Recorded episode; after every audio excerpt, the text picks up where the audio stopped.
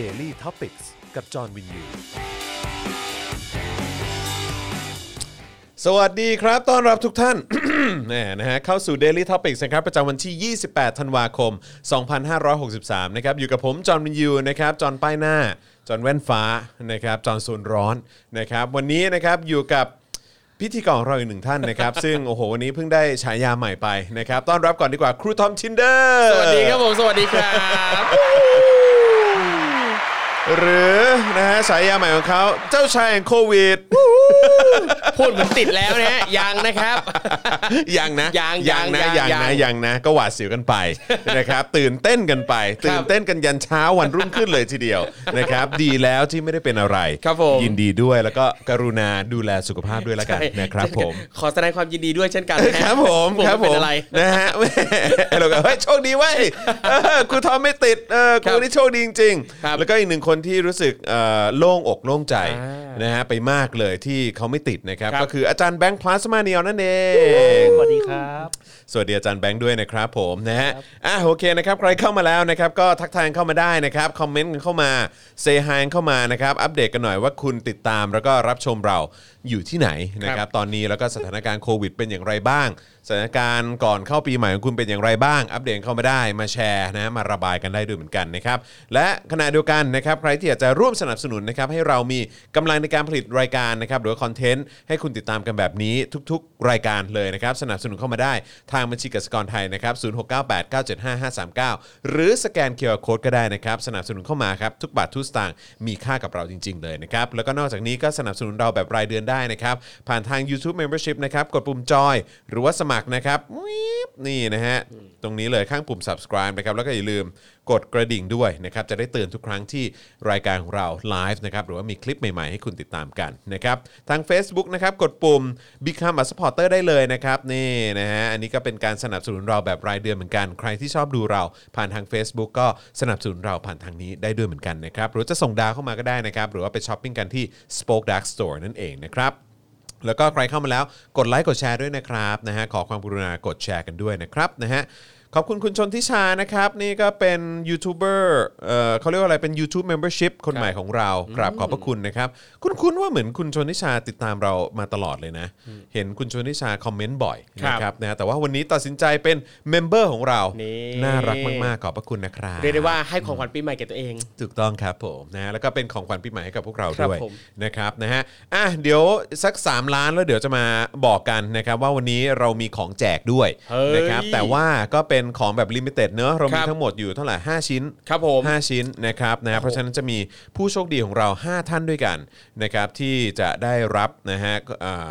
ของรางวัลอันนี้ ซึ่งเดี๋ยวเราจะแรนดอมเนาะ ครับ เออนะครับนะแต่ว่าเอ่อสิ่งที่สำคัญมาก ๆ ก็คือว่าใครที่เอ่ออยากจะ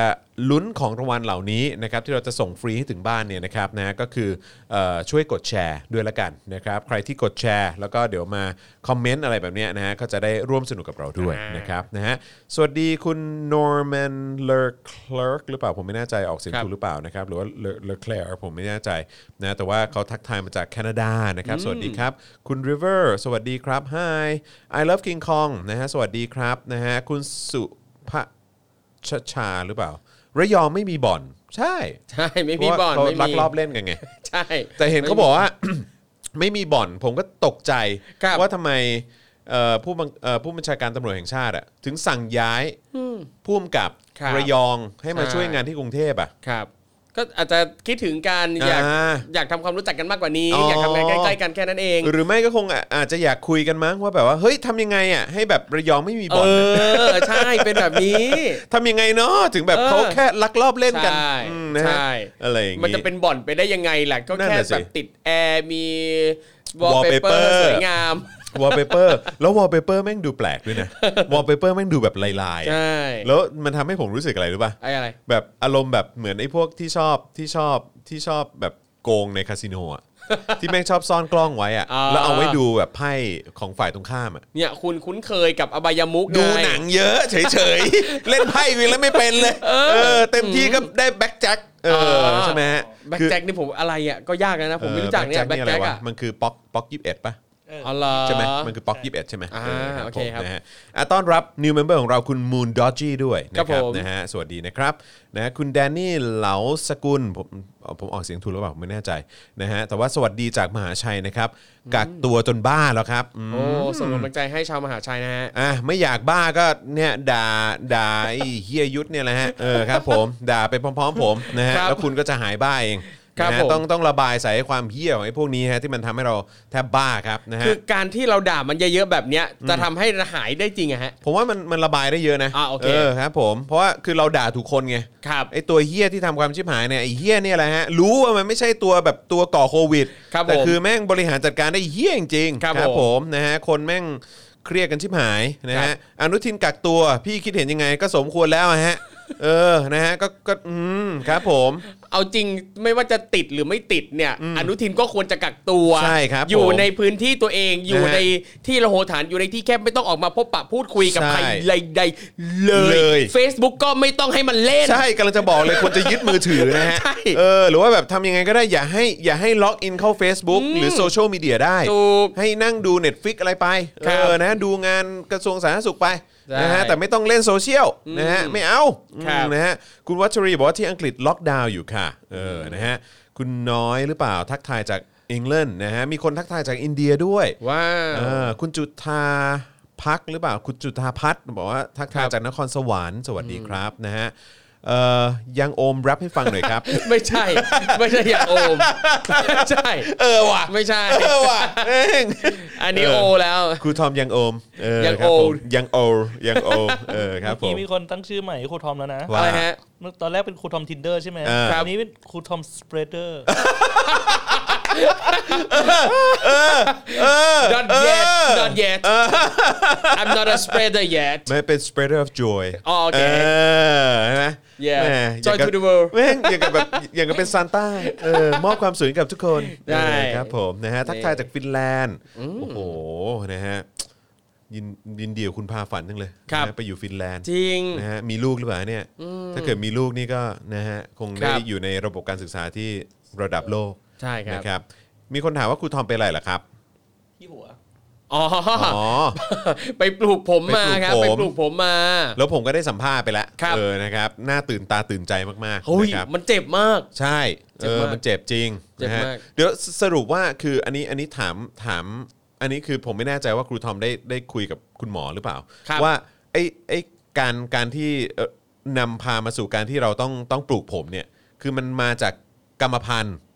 หรือว่ามันมาจากการที่เราทำเดดล็อก อาจอาจจะเป็นไปได้ทั้งคู่เลยค ทั้งรับ คู่เลย ใช่ครับ เออเพราะว่าคือคือไอ้ต่ออื้อหืออาจานแบงค์อาจานแบงค์ครับ เต็มหูกูเลยฮะครับผมครับผม ไปครับขอบ ครับผมเออ เลอเต็มหูกันเลยฮะ ครับผมนะฮะ โอเคกลับมาที่ครูทอม ครับไม่ ผ ก็คือเมื่อเรามีอาการหัวล้านหัวเถิก ไม่ว่าจะด้วยเหตุผลใดๆก็แล้วแต่ครับ มันสามารถปลูกได้ อ่า อืม ไม่ไม่ต่อคือคือคือคือที่ที่เราตัดสินใจไปทำเพราะว่ามันมีผลมาจากตอนที่เราเดดล็อกด้วยปะ ใช่ครับใช่ครับ อ่า ด้วยครับ เพราะว่ามันรั้ง มันรั้ง าก ใช่ไหม เลย แล้วผมมันยาวด้วยใช่ไหม ใช่ครับ เออซึ่งซึ่งมันมีผลมามานานแค่ไหนละ นาน สัก แค่ กี่ ไหน ปีละ โอ้โหนานมากเพราะว่าผมทำเดดล็อกนานมาก เออเออเออ นั่นแหละครับ เออ ทำนะนานจนพอเอาออกไปแล้ว แล้วก็รู้สึกอย่างเห็นได้ชัดว่า ผมบางลง เออ แล้วก็หัวเถิกขึ้นเยอะมากเลย คือมันมันเป็นแค่เฉพาะตรงตรงตรงที่ ตรงตรงกลาง ตรงหน้าผาก กลาง หรือว่า ศีรษะก็เป็นด้วย อ๋อตรงกลางศีรษะด้วย ใช่ครับ เพราะฉะนั้นก็คือต้องฝังตรงกลางศีรษะด้วยปะ ใช่ครับแต่ยังไม่ได้ทำ อ๋อยังไม่โอ้โห แค่ข้างหน้าก่อน เชี่ย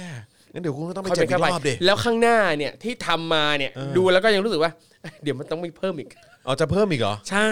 เพราะรู้สึกว่าคืออย่างอย่างอย่างที่คุณจรเห็นอ่ะมันก็มันก็ยังมีพื้นที่อีกเยอะเหมือนกัน เออเออเออ เออเพราะล้างไปเยอะมากเลยตอ แล้ว นทำ แล้วแล้วทำไมคุณหมอถึงทำทำทำแค่เนี้ยเออเท่า อ๋อ เท่าที่ไปทำรอบเนี้ยทำไมเขาถึงแบบว่าเซตว่าเอาแค่นี้พอ เหมือนกับว่าถ้าเอ่อถ้าสมมุติว่าถ้าทำทั้งหัวเลยอ่ะมันจะดูแลยาก อ๋อ ก็คือค่อยๆทำ ใช่ฟื้นฟูยาก ทีละ ค่อยเป็นค่อยไป ทีละจุดไปก่อน ใช่ครับใช่ครับหมอก็ โเค แนะนำแบบนี้จะดีกว่าจะดูแลรักษาได้ง่ายกว่า เออคือแล้วสรุปไอ้ไอ้การทำเนี่ยที่เจ็บเนี่ยมันคือเจ็บเพราะ เจ็บขั้นตอนการฉีดยาชา แค่นั้นเลย ใช่ครับ เพราะว่าอย่างอย่างอันนี้มันเป็นเทคโนโลยีแบบที่เรียกว่าอะไรสักอย่าง FUE เออหรือนั่นน่าจะ FUE แหละคือคือถ้าถ้าเป็นสมัยก่อนนะครับ แบบที่เวลาเราอ่านพวกนิตยสารใดๆแล้วชอบชอบมีแบบคลินิกปลูกผมอะไรเงี้ยแล้วรูป before after ในสมัยก่อนนู้นนะคือเขาจะผ่าตัดแบบที่เป็นการตัดหนัง อ่าอ่าอ่าอ่าใช่ แล้วก็ ใช่ใช่ เอามา ผม โปะใส่ข้างหน้า อ่า แล้วมันจะเลื่อนพื้นที่เข้าไป อ่าฮะ มันจะรั้งๆอะไรเงี้ย อ่าฮะ แต่อย่างอันเนี้ยครับเขาจะฉีดยาชาเขาอย่างของผมเนี่ยคืออา ฮะ เขาจะเอาแบตเตอรี่น่ะไถหัวก่อนเลย อ่าฮะ ไถหัวข้างหลังเลยเกรียนเกรียนๆเลย เสร็จแล้วเขาก็จะฉีดยาชาลงไปเท่าที่นับได้เนี่ยน่าจะประมาณ 50 เข็ม อ่าฮะ นะครับเจ็บเจ็บตอนฉีดยาชานี่แหละ อ่าฮะ แล้วพอมันมาอย่างต่อเนื่อง อ่าฮะ พอฉีดเสร็จปั๊บเนี่ยเขาก็จะค่อยๆ ถอนเซลล์จากข้างหลังอ่ะ อ่าฮะ อ่าเซลล์แล้วก็จะมีแบบเส้นผมของเราติดมาด้วยอ่ะ อ่าฮะ ถอนมาประมาณ2 3 0 0พันกราฟอะไรเงี้ย อ่าฮะ อ่ะเก็บไว้ก่อนเสร็จปั๊บเสร็จจากข้างหลังเสร็จปั๊บอ่ะมาข้างหน้าอ่า อ่า บริเวณข้างหน้าเขาฉีดยาชาเข้าไปอีกเยอะๆเยอะๆเสร็จแล้วก็ค่อยๆ ปักไปทีละหลุมทีละหลุมทีละหลุม อ๋อโอ้โหคล้ายๆทำทำนาเลยนะ ใช่ เออเนอะ ใช่คล้าย ๆ แบบนั้นเลย ออปักต้นกล้า ครับ เออเป็นฟิลนั้นเลย ครับผม โอ้โหเจ็บจริง เจ็บจริงเจ็บจริงครับ อืมเอ้ยเอออันนี้อันนี้เป็นอีกคำถามหนึ่ง ครับ ซึ่งผมก็อยากรู้มากเลย ว่าคือผมไม่รู้ว่าครูทอมได้ถามเขาหรือเปล่า ครับ เออหรือว่าครูทอมแบบพอจะทราบข้อมูลไหม ครับ ไอ้ที่มันมีแบบพวกโฆษณาแบบที่ว่าแบบใช้สเปรย์ตัวนี้ฉีดปุ๊บ แล้วผมมันจะขึ้นหรือว่าแบบไอ้พวกเซรุ่มตัวนี้ ตัวนี้แล้วผมหนาอะไรเงี้ย ไม่ได้ นจริง ถาม เปล่ หม วะ อ เ ไม่ได้ ยก ถาม รู้ หมอ ว่ะเออ แต่ก็เห็นแบบคนมารีวิวคนมาใช้กันเยอะแยะอยู่ แต่เราก็ไม่รู้ว่าไม่ไม่ เอ เค อย แล้ว ใช้ มัน อ่ะ จริงป่าวะ คืออยากรู้มากเลยอะ อาจจะช่วยได้ อืม อาจจะช่วยได้ อืม เห็นมีทั้งสเปรย์ฉีด แล้วก็เคยเห็นอันหนึงที่เพื่อนผมเนี่ย ไปซื้อมาจากฝรั่งเศสเป็นเป็นยาเป็นเม็ด หน้าตาเม็ดมันจะเป็นสีออกเออน้ำตาล สีแดงเลือดหมูอะไรอย่างเงี้ย กินไปเรื่อยๆ แล้วก็ก็เห็นว่า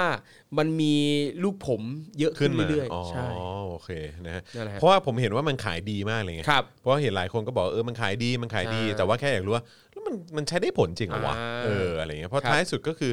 วิธีการที่มันเห็นผลมากที่สุดก็คือไปพบคุณหมอแล้วก็ทำอย่างเงี้ยแหละ ใช่ เออมันมันชัวร์กว่า ใช่ครับ ผมอ่ะ แต่อย่างเนี้ยพอพอเราปักปักลงไปแล้วอะครับมันมันก็จะเห็นว่ามันก็มีขึ้นเป็นตอนนิดๆอะ อืมอืม ซึ่งไอ้ที่ขึ้นมามันคือมาจากมัน ด้านหลัง ย้ายย้ายมาจากข้างหลัง ย้ายที่ ซึ่งเมื่อเอ่อเวลาผ่านไปประมาณเดือนหนึ่งไอ้ตรงเนี้ยมันจะร่วงหมดก่อนนะ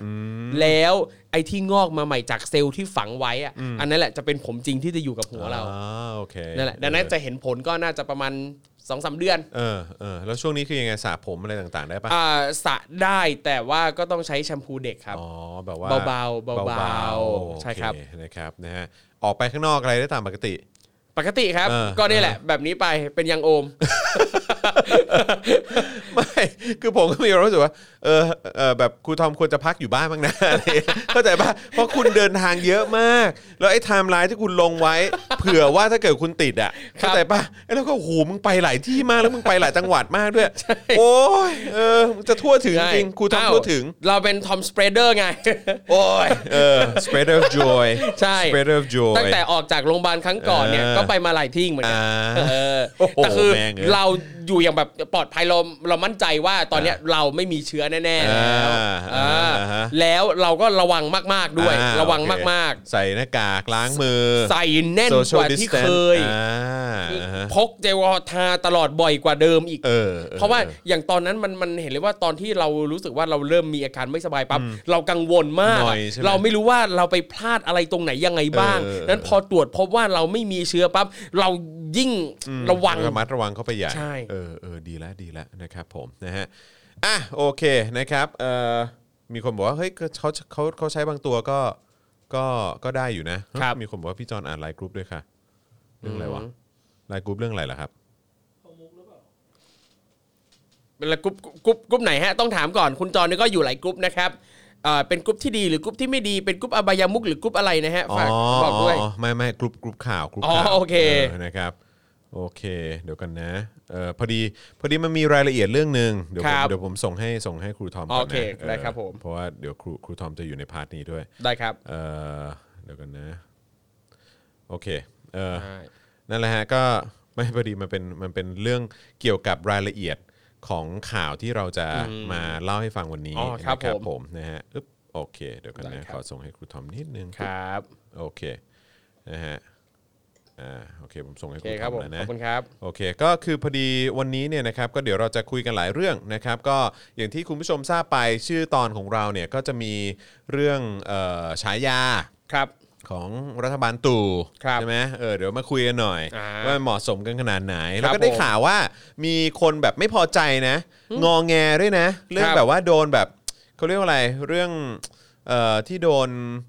ที่โดนตั้งฉายาอะไรอย่างเงี้ ครั ย บ ก็มีคนแบบไม่พอใจแบบว่าทำไมต้องมาเรียกเราแบบนั้น หรือว่าแบบไป อืม เรียกคนอื่นอย่างนั้นมันไม่เหมาะสมนะ มันไม่ ครับ สมเกียรติเขาอะไรอย่างเงี้ยมันเป็นหลู่เกียรติเขาอะไรอย่างเงี้ย อ่า ก็มีฟิลนี้ด้วยนะครับ โอ้ โอเคเดี๋ยวฉายา น่า เราจะมาคุยกัน เห็นใจครับ นะครับนะแล้วก็เดี๋ยวก็จะมีประเด็นเรื่องของเอ่อร้านสมศักดิ์ปูอบ ครับ คือเดลี่ท็อปิกของเราเนี่ยก็ ครับผม ได้พูดถึงกรณีของร้านสมศักดิ์ปูอบเนี่ย ครับ ไปครั้งสองครั้งนะฮะเพราะว่ามันก็มีข่าวออกมาว่าเฮ้ยแบบจริงๆไอ้ยว่าทางเอ่อเจ้าของร้านแล้วก็คนที่อยู่ในร้านเนี่ยก็มีคนที่ติดโควิด ครับ แล้วก็ตามที่เขาส่งข่าวเขียนต่อกันมา หรือว่ามีการรายงานข่าวกันมาเนี่ยก็คือว่าเอ่อตัวเจ้าของร้านเนี่ยเป็นมาตั้งแต่ช่วงต้นเดือน ม เออแล้วก็แล้วก็มารู้ว่าเป็นเนี่ยก็ปาเข้าไปเกือบกลางเดือนแล้วมั้ง หรือว่า ครับ ช่วงช่วงปลายปลายๆเดือนเลยยี่สิบวันที่ 20 เหลือประมาณเนี้ยถ้า ค ผ รั ม บ จำไม่ผิดตอนที่รายงานไป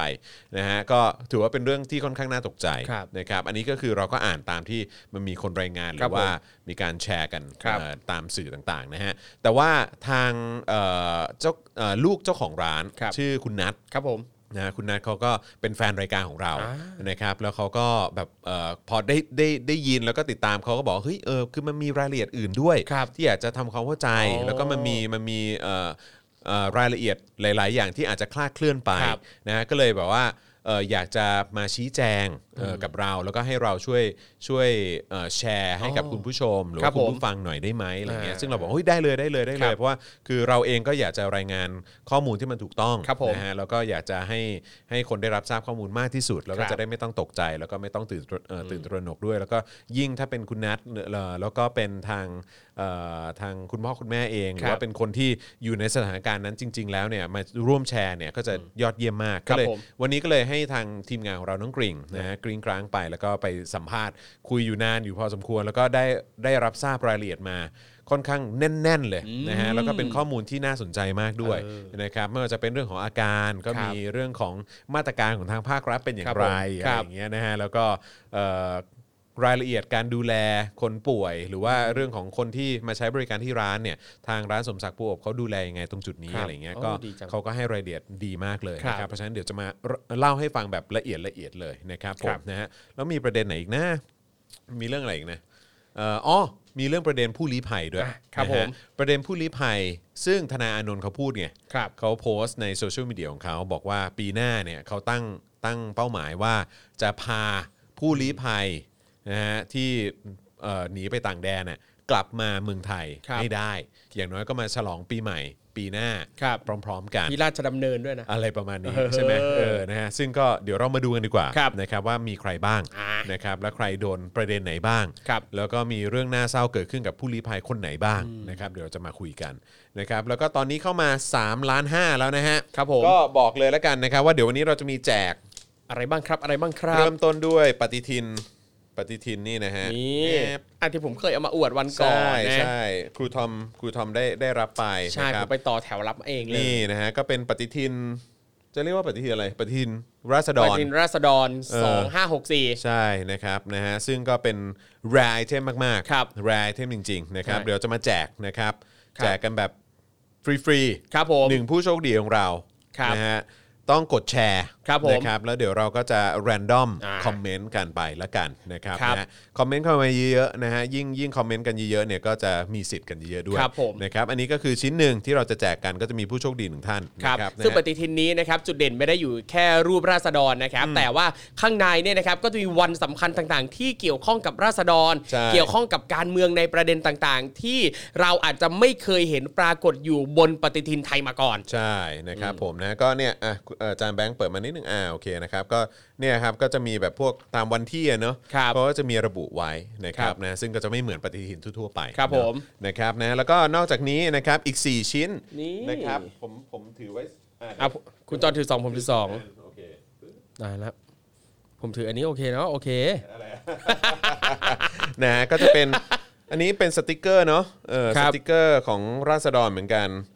นะครับอันนี้จริงๆแล้วมันเขามีร้านนะร้าน ครับผม ชื่อว่า Cat Slave นะฮะหรือว่า อืม ทาสแมว ทาส เนอะ แมว นะแต่ว่าพอดีเขาก็มาวางมาวางขายไว้นะครับแล้วเรา ครับ ก็จะเราก็จะแจกกันนะเนาะนะครับซึ่งผมผมไปเปิดดูในเพจเขาก็จะ ครับ สั่งซื้อเพิ่มมาแหละ อ่า แต่ว่ารู้สึกว่าเหมือนตอนนี้ร้าน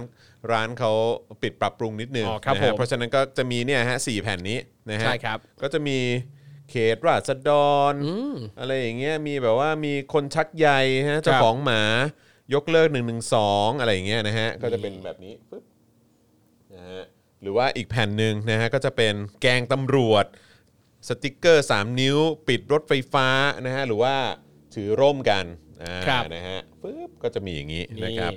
อ่ะ ส่วน แล้ ใน ครูท มือ เป็น ของ ไ ผมนะครับ จะมีอันนี้เนี่ยนะครับเป็นรูปองค์เป็ดนะครับ มีองค์เป็ดด้วยนะครับ องค์เป็ดใช่ไหม องค์เป็ด ใน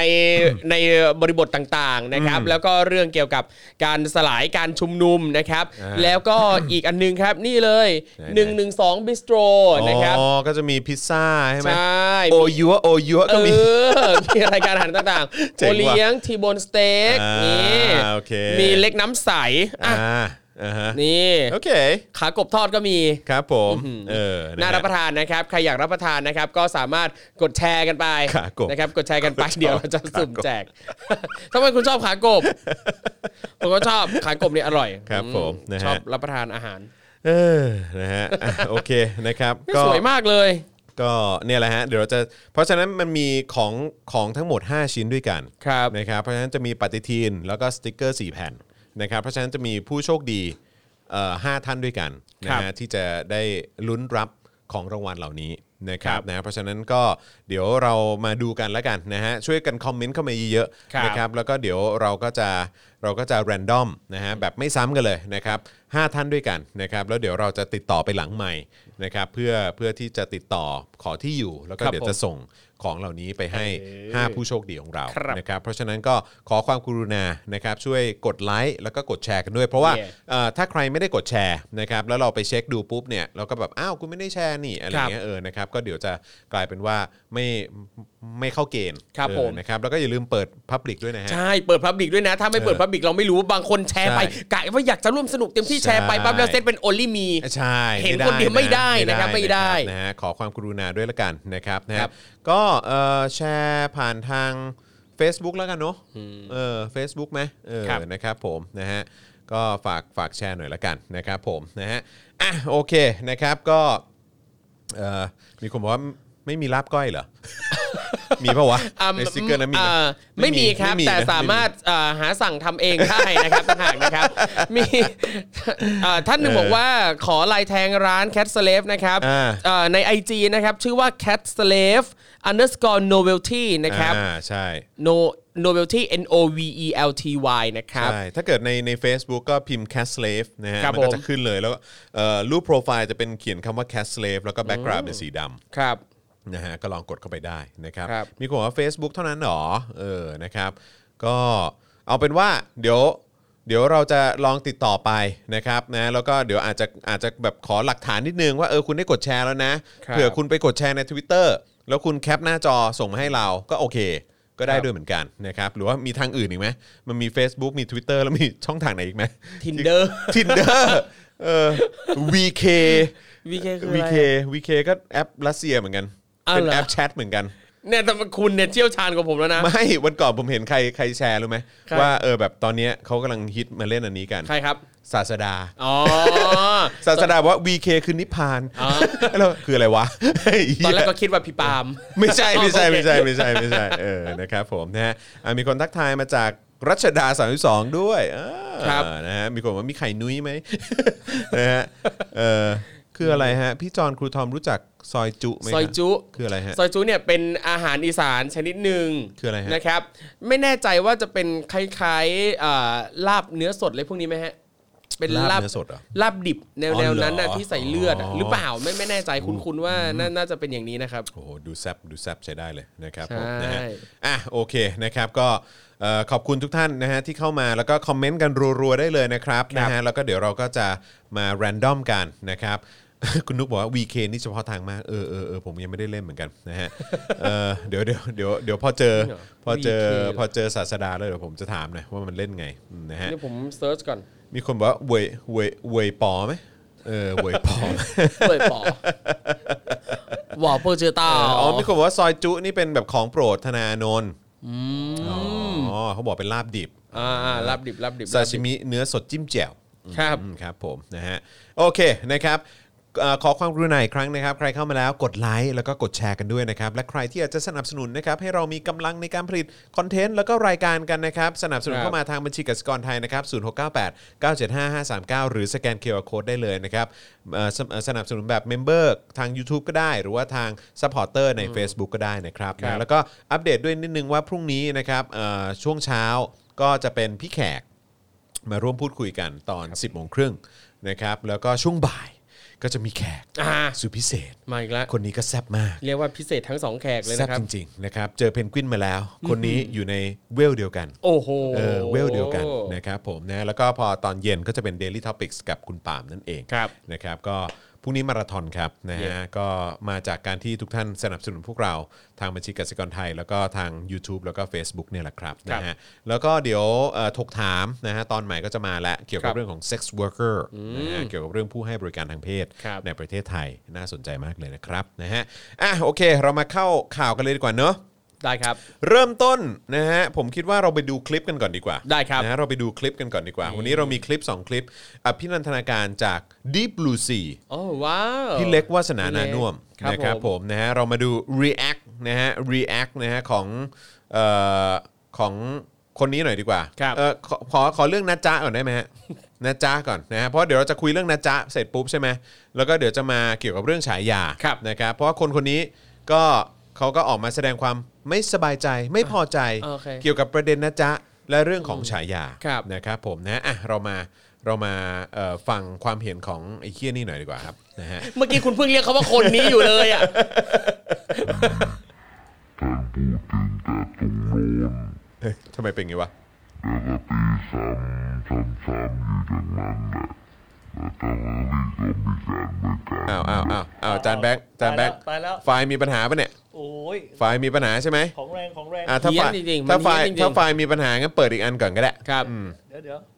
น่าน่าน่าจะมีปัญหาคู่ครับ อ๋อ น่ามีปัญหาคู่เลย เดี๋ยวเดี๋ยวขอแป๊บเดียวขอ อ่า แป๊บเดียว โอเคโอเค ได้ครับได้ครัผบม เอา นะ เมาส์ ฮะ ไปก่อนฮะ อ่ะโอเคนะครับอ่ะโอเคงั้นเอาเรื่องไหนก่อนดี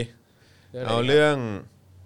เอาก่อนที่เรางั้นเราเข้าเข้าเรื่องฉายาเลยแล้วกันเนาะ ได้เลยครับ ออนะครับ ไหนๆก็ เราเข้า ไหนๆ เรื่องฉายากันเลยดีกว่านะค ครั รับบ นะฮะก็ตามสไตล์นะครับก็จะมีการตั้งฉายากันนะฮะเป็นเป็นเป็นประจำของทุกๆ ปีอยู่แล้วนะครับ แต่ว่าคือเอาจริง ๆ แล้วเนี่ยในยุคสมัยของคอสชเนี่ยมันก็มีการเว้นว่างไป เพราะว่าสื่อมวลชนประจำรัฐสภาเนี่ยผมก็ไม่แน่ใจเหมือนกันว่าที่เขาเว้นว่างไปประมาณ 5 ปีเนี่ย อืมครับ เพราะเกรงใจหรือว่าเพราะกลัว เออ กันแน่ ครับ นะฮะเพราะว่ารัฐบาลเนี่ยดันไม่ได้มาจากการเลือกตั้งไง โถ่ เออใช่ไหมมาจากการยึดอำนาจใช่ไหม ครับ เออนะแล้วก็มีการคุกคามสื่อด้วยใช่ไหม อืมครับ เออนะครับแล้วก็แม้ว่าจะมีการเลือกตั้งปลายหีมาก็ตาม อ่ะ นะฮะแต่เขาก็นะฮะก็อาจจะยังทำหน้าที่ได้ไม่เต็มที่สักเท่าไหร่ ครับผม นะครับนะก็อย่างที่บอกไปก็หลังจากเว้นว่างมา 5 ปีนะครับเอ่อที่คอสชเข้ามายึดอำนาจแล้วก็ตั้งตนเป็นรัฐบาลเนี่ยนะครับปีที่แล้วนะฮะมีการเลือกตั้งนะฮะสื่อมวลชนก็เลยกลับมาตั้งฉายาให้กับรัฐบาลอีกครั้งหนึ่งนะครับนะฮะก็เอ่อถ้าเกิดว่าเป็นฉายาประจำปีนี้นะฮะ อืม ก็จะมีเป็นสภาผู้แทนราษฎร อ่า ได้รับฉายาปลวกจมปลัก หืม ปลวกจมปลัก ครับ นะฮะจมปลักนี่แปลว่าอะไรฮะ จมปลักเนี่ยก็คือจริงๆ ปลักคุณจอนรู้จักปลักไหม โคลนปะ อ่าอยู่ในโคลนในบ่อโคลนอ่ะ อ่า จมปลักมันคือเอ่อปกติแล้วควายไง ควาย ควาย ควาย ควายมันจะแบบนอนนอน เออ ชอบนอนนอนอยู่ในปลักไม่ลุกไปไหน อ่า เออนั่นแหละเลย จ ไปเอามา ขี้เกียจอะไรอย่างเงี้ยเหรอเออ คนที่แบบ ไม่ จ ไป ม ไหน อยู่กับอะไรสักอย่างไม่ได้พัฒนาไม่ได้นั่นนี่นู่น ไม่ยอมไปไหน ใช่ครับ ใช่ไหมฮะ ก็จะจมปลักอยู่อย่างนั้น ครับ นะฮะแต่ว่าอันนี้เรียกว่าเป็นปลวกเนอะไม่ ค ใช่ รับ ควายเนอะ ครับ เออ ไม่ใช่ นะฮะปลวกจมปลักนะฮะเขาให้เหตุผลว่าสำหรับสภาผู้แทนราษฎรแล้วเนี่ยมีสสที่ทำงานดุดปลวก ที่ทำเพื่อความอยู่รอดของตัวเองโอ้โหด้วยการใช้สภาเป็นเครื่องมือเพื่อชิงอำนาจ ครับ และทำลายล้างฝั่งตรงข้าม ยิ่งนานวันก็จมปลัก กลับ เอ่ออะไรนะการทำงานการทำงานแบบเดิม ครับ นะฮะหนำซ้ำตลอดปีการประชุมสภาล่มบ่อยครั้งสสในฐานะคนทำงานเนี่ยจึงเปรียบเป็นปลวกที่จมปลักไม่พัฒนา และจะยิ่งกัดกินหลักการของประชาธิปไตยให้ผุกร่อนเข้าไปทุกทีโอ้ย อยากรู้มากว่าใครเป็นคนคิดและเสนอชื่อนี้ขึ้นมาเป็นคนแรกอะ เฮ้ยอะไรวะ เฮ้ยเท่เท่ สื่อมวลชนประจำประจำรัฐสภาเนี่ย ครับ คือจะดูเดือดเนี่ย ก็ เออ ดูเดือดเหมือนเวลาถามคำถามหน่อยดิวะ เอ เอ อ อแบบว่าดูเดือดแบบเวลาตั้งตั้งฉายาเนี่ยดูเดือดเชีย ครับ เออแต่เวลาตั้งคำถามเนี่ย เออ หรือว่าเวลาสัมภาษณ์นายกอะไรอย่างเงี้ยเออเอาดูเดือดอย่างงี้มันดีวะ เออ เออโอ้โห หรือแบบอาจอาจจะพอวิเคราะห์ออกว่าถ้าดุเดือดตอนถามนายกเนี่ยแล้ว เออ ปฏิกิริยาจากมันจะเป็นยังไง อ่าครับผมก็จะเป็นแบบไอ้เหี้ยเนี่ยแหละฮะ ครับ ที่เดี๋ยวอีกสักครู่จะเปิดคลิปให้ดูนะ ค ฮะ รับผม ครับผม อ่ะนอกจากนั้นนะครับฉายาของวุฒิสภานะครับนี่วุฒิสภาได้รับฉายาว่าสภาปรสิตครับ อืม เนื่องจากว่าปรสิตเนี่ยนะครับเป็นสิ่งมีชีวิตที่อาศัยผู้อื่นเป็นแหล่งอาหาร เย็ด โอ้โห นึกถึง เย้ ภาพยนตร์เรื่อง Parasite นะครับ คือวุฒิสภาก็เช่นเดียวกันครับ เออ อาศัยรัฐสภาหาประโยชน์ โอ้โห แต่ไม่มีผลงานเข้าตา โดยเฉพาะการยื้อเวลาแก้รัฐธรรมนูญ เย้ นี่โอ้โห เย้ เอาจริงประโยชน์ของสมาชิกวุฒิสภาเนี่ยก็ ไม่มีเหี้ยอะไรเลยฮะ เออ ครับผม มีแค่เอื้อประโยชน์ให้กับนั่นแหละ เออถ้าถามว่ามีประโยชน์ไหมก็มีประโยชน์ อ่า แต่มีประโยชน์กับเผด็จการไง ถูก ไม่ได้มีไม่ได้มีประโยชน์กับประชาชน ครับ เพราะฉะนั้นสมควรแล้วฮะ ใช่ ที่เรียกว่าสภาปรสิตครับ ใช่ และประชา ฮ ชนก็อย่าไปเห็นดีเห็นงามกับการมีอยู่ของสมาชิกวุฒิสภาแบบนี้ ใช่ครับผมนะฮะคนที่แม่งมาจากการจิ้มของเผด็จการเนี่ย ครับ ไม่มีศักดิ์ศรีไม่มีค่าเฮียอะไรสักอย่าง เหี้ย ครับนะฮะวุฒิสภาแม่งปรสิตจริง ครับ ๆนายชวนหลีกภัยบ้างดีกว่านะฮะนอกจากจะใช้ว่าพ่อปลื้มแล้ว ครับ นะฮะ นั่นไม่ใช่ฉายาครับ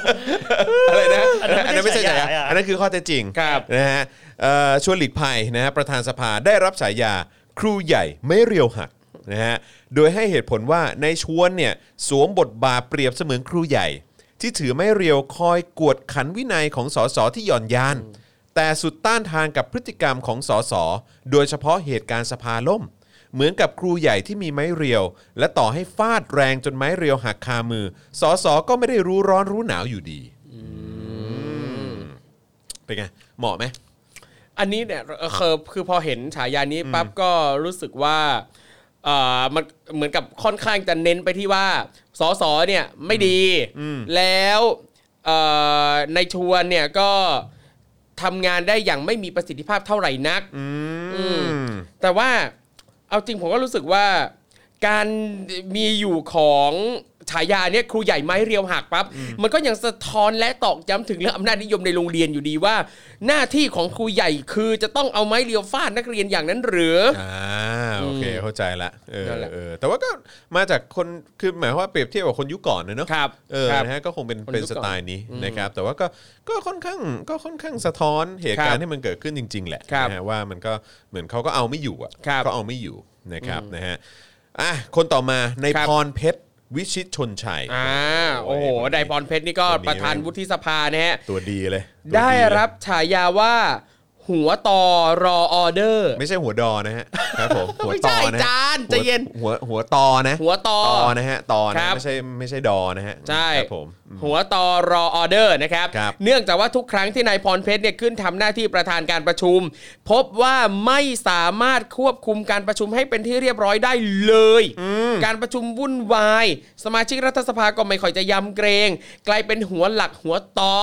อื้อหือคือไม่มีค่าอะไรเลยนะครับ ครับ เป็นหัว ผม หัวตอเฉยๆนะครับ มีแค่นั้นนะฮะ ไม่เพียงเท่านั้นครับ การทำหน้าที่เนี่ยยังไม่สามารถตัดสินใจได้ด้วยตัวเอง แต่แล้ว ต้องรอรับคำสั่งอย่างเดียว เพราะหลายเรื่องในวุฒิสภากลับปล่อยให้สวเป็นผู้ชี้นำประธานวุฒิสภาแทน อืม โอ้โห ตายตายตายต้องรอนายสั่งมาเนาะ ครับผมนะฮะ นั่นแหละ ตามสไตล์ครับนะฮะ ครับ ก็ก็เขาก็เป็นส่วนหนึ่งของวุฒิสภา ครับผม นะฮะแล้วก็น่าจะเป็นส่วนหนึ่งของเผด็จการมาตั้งแต่แรกเริ่มเริ่มต้นเลยแหละนะครับ ก็ตามสไตล์ฮะครับผม ครับ คนนี้ก็ไม่มีค่าเหมือนกัน แล้วก็ ครับ ไม่ควรค่ากับการให้ความเคารพเลยนะครับเอ่ออีกคนนึงเนี่ยอันนี้อันนี้อันอันนี้จริงเหรอวะอันนี้คือฉายาเขาจริงเหรอ ครับ นะฮะนายสมพงษ์อมรวิวัฒน์เนี่ยผู้นำฝ่ายค้านได้รับฉายาสุทินคลังแสงเหรอเหรอ เพราะบทบาทการเป็นผู้นำฝ่ายค้านของนายสมพงษ์ไม่โดดเด่น แต่ตรงกันข้ามนายสุทิน ประธานวิปฝ่ายค้านทำหน้าที่ได้โดดเด่นกว่า โดยเฉพาะการอภิปรายที่สมน้ำสมสมเนื้อ ด้วยเหตุนี้ทำให้คิดว่านายสุทินคลังแสงเป็นผู้นำฝ่ายค้าน ไม่ใช่นายสมพงษ์อมรวิวัฒน์ว้าวมีอย่างนี้ด้วยเว้ยโอ้โห เออ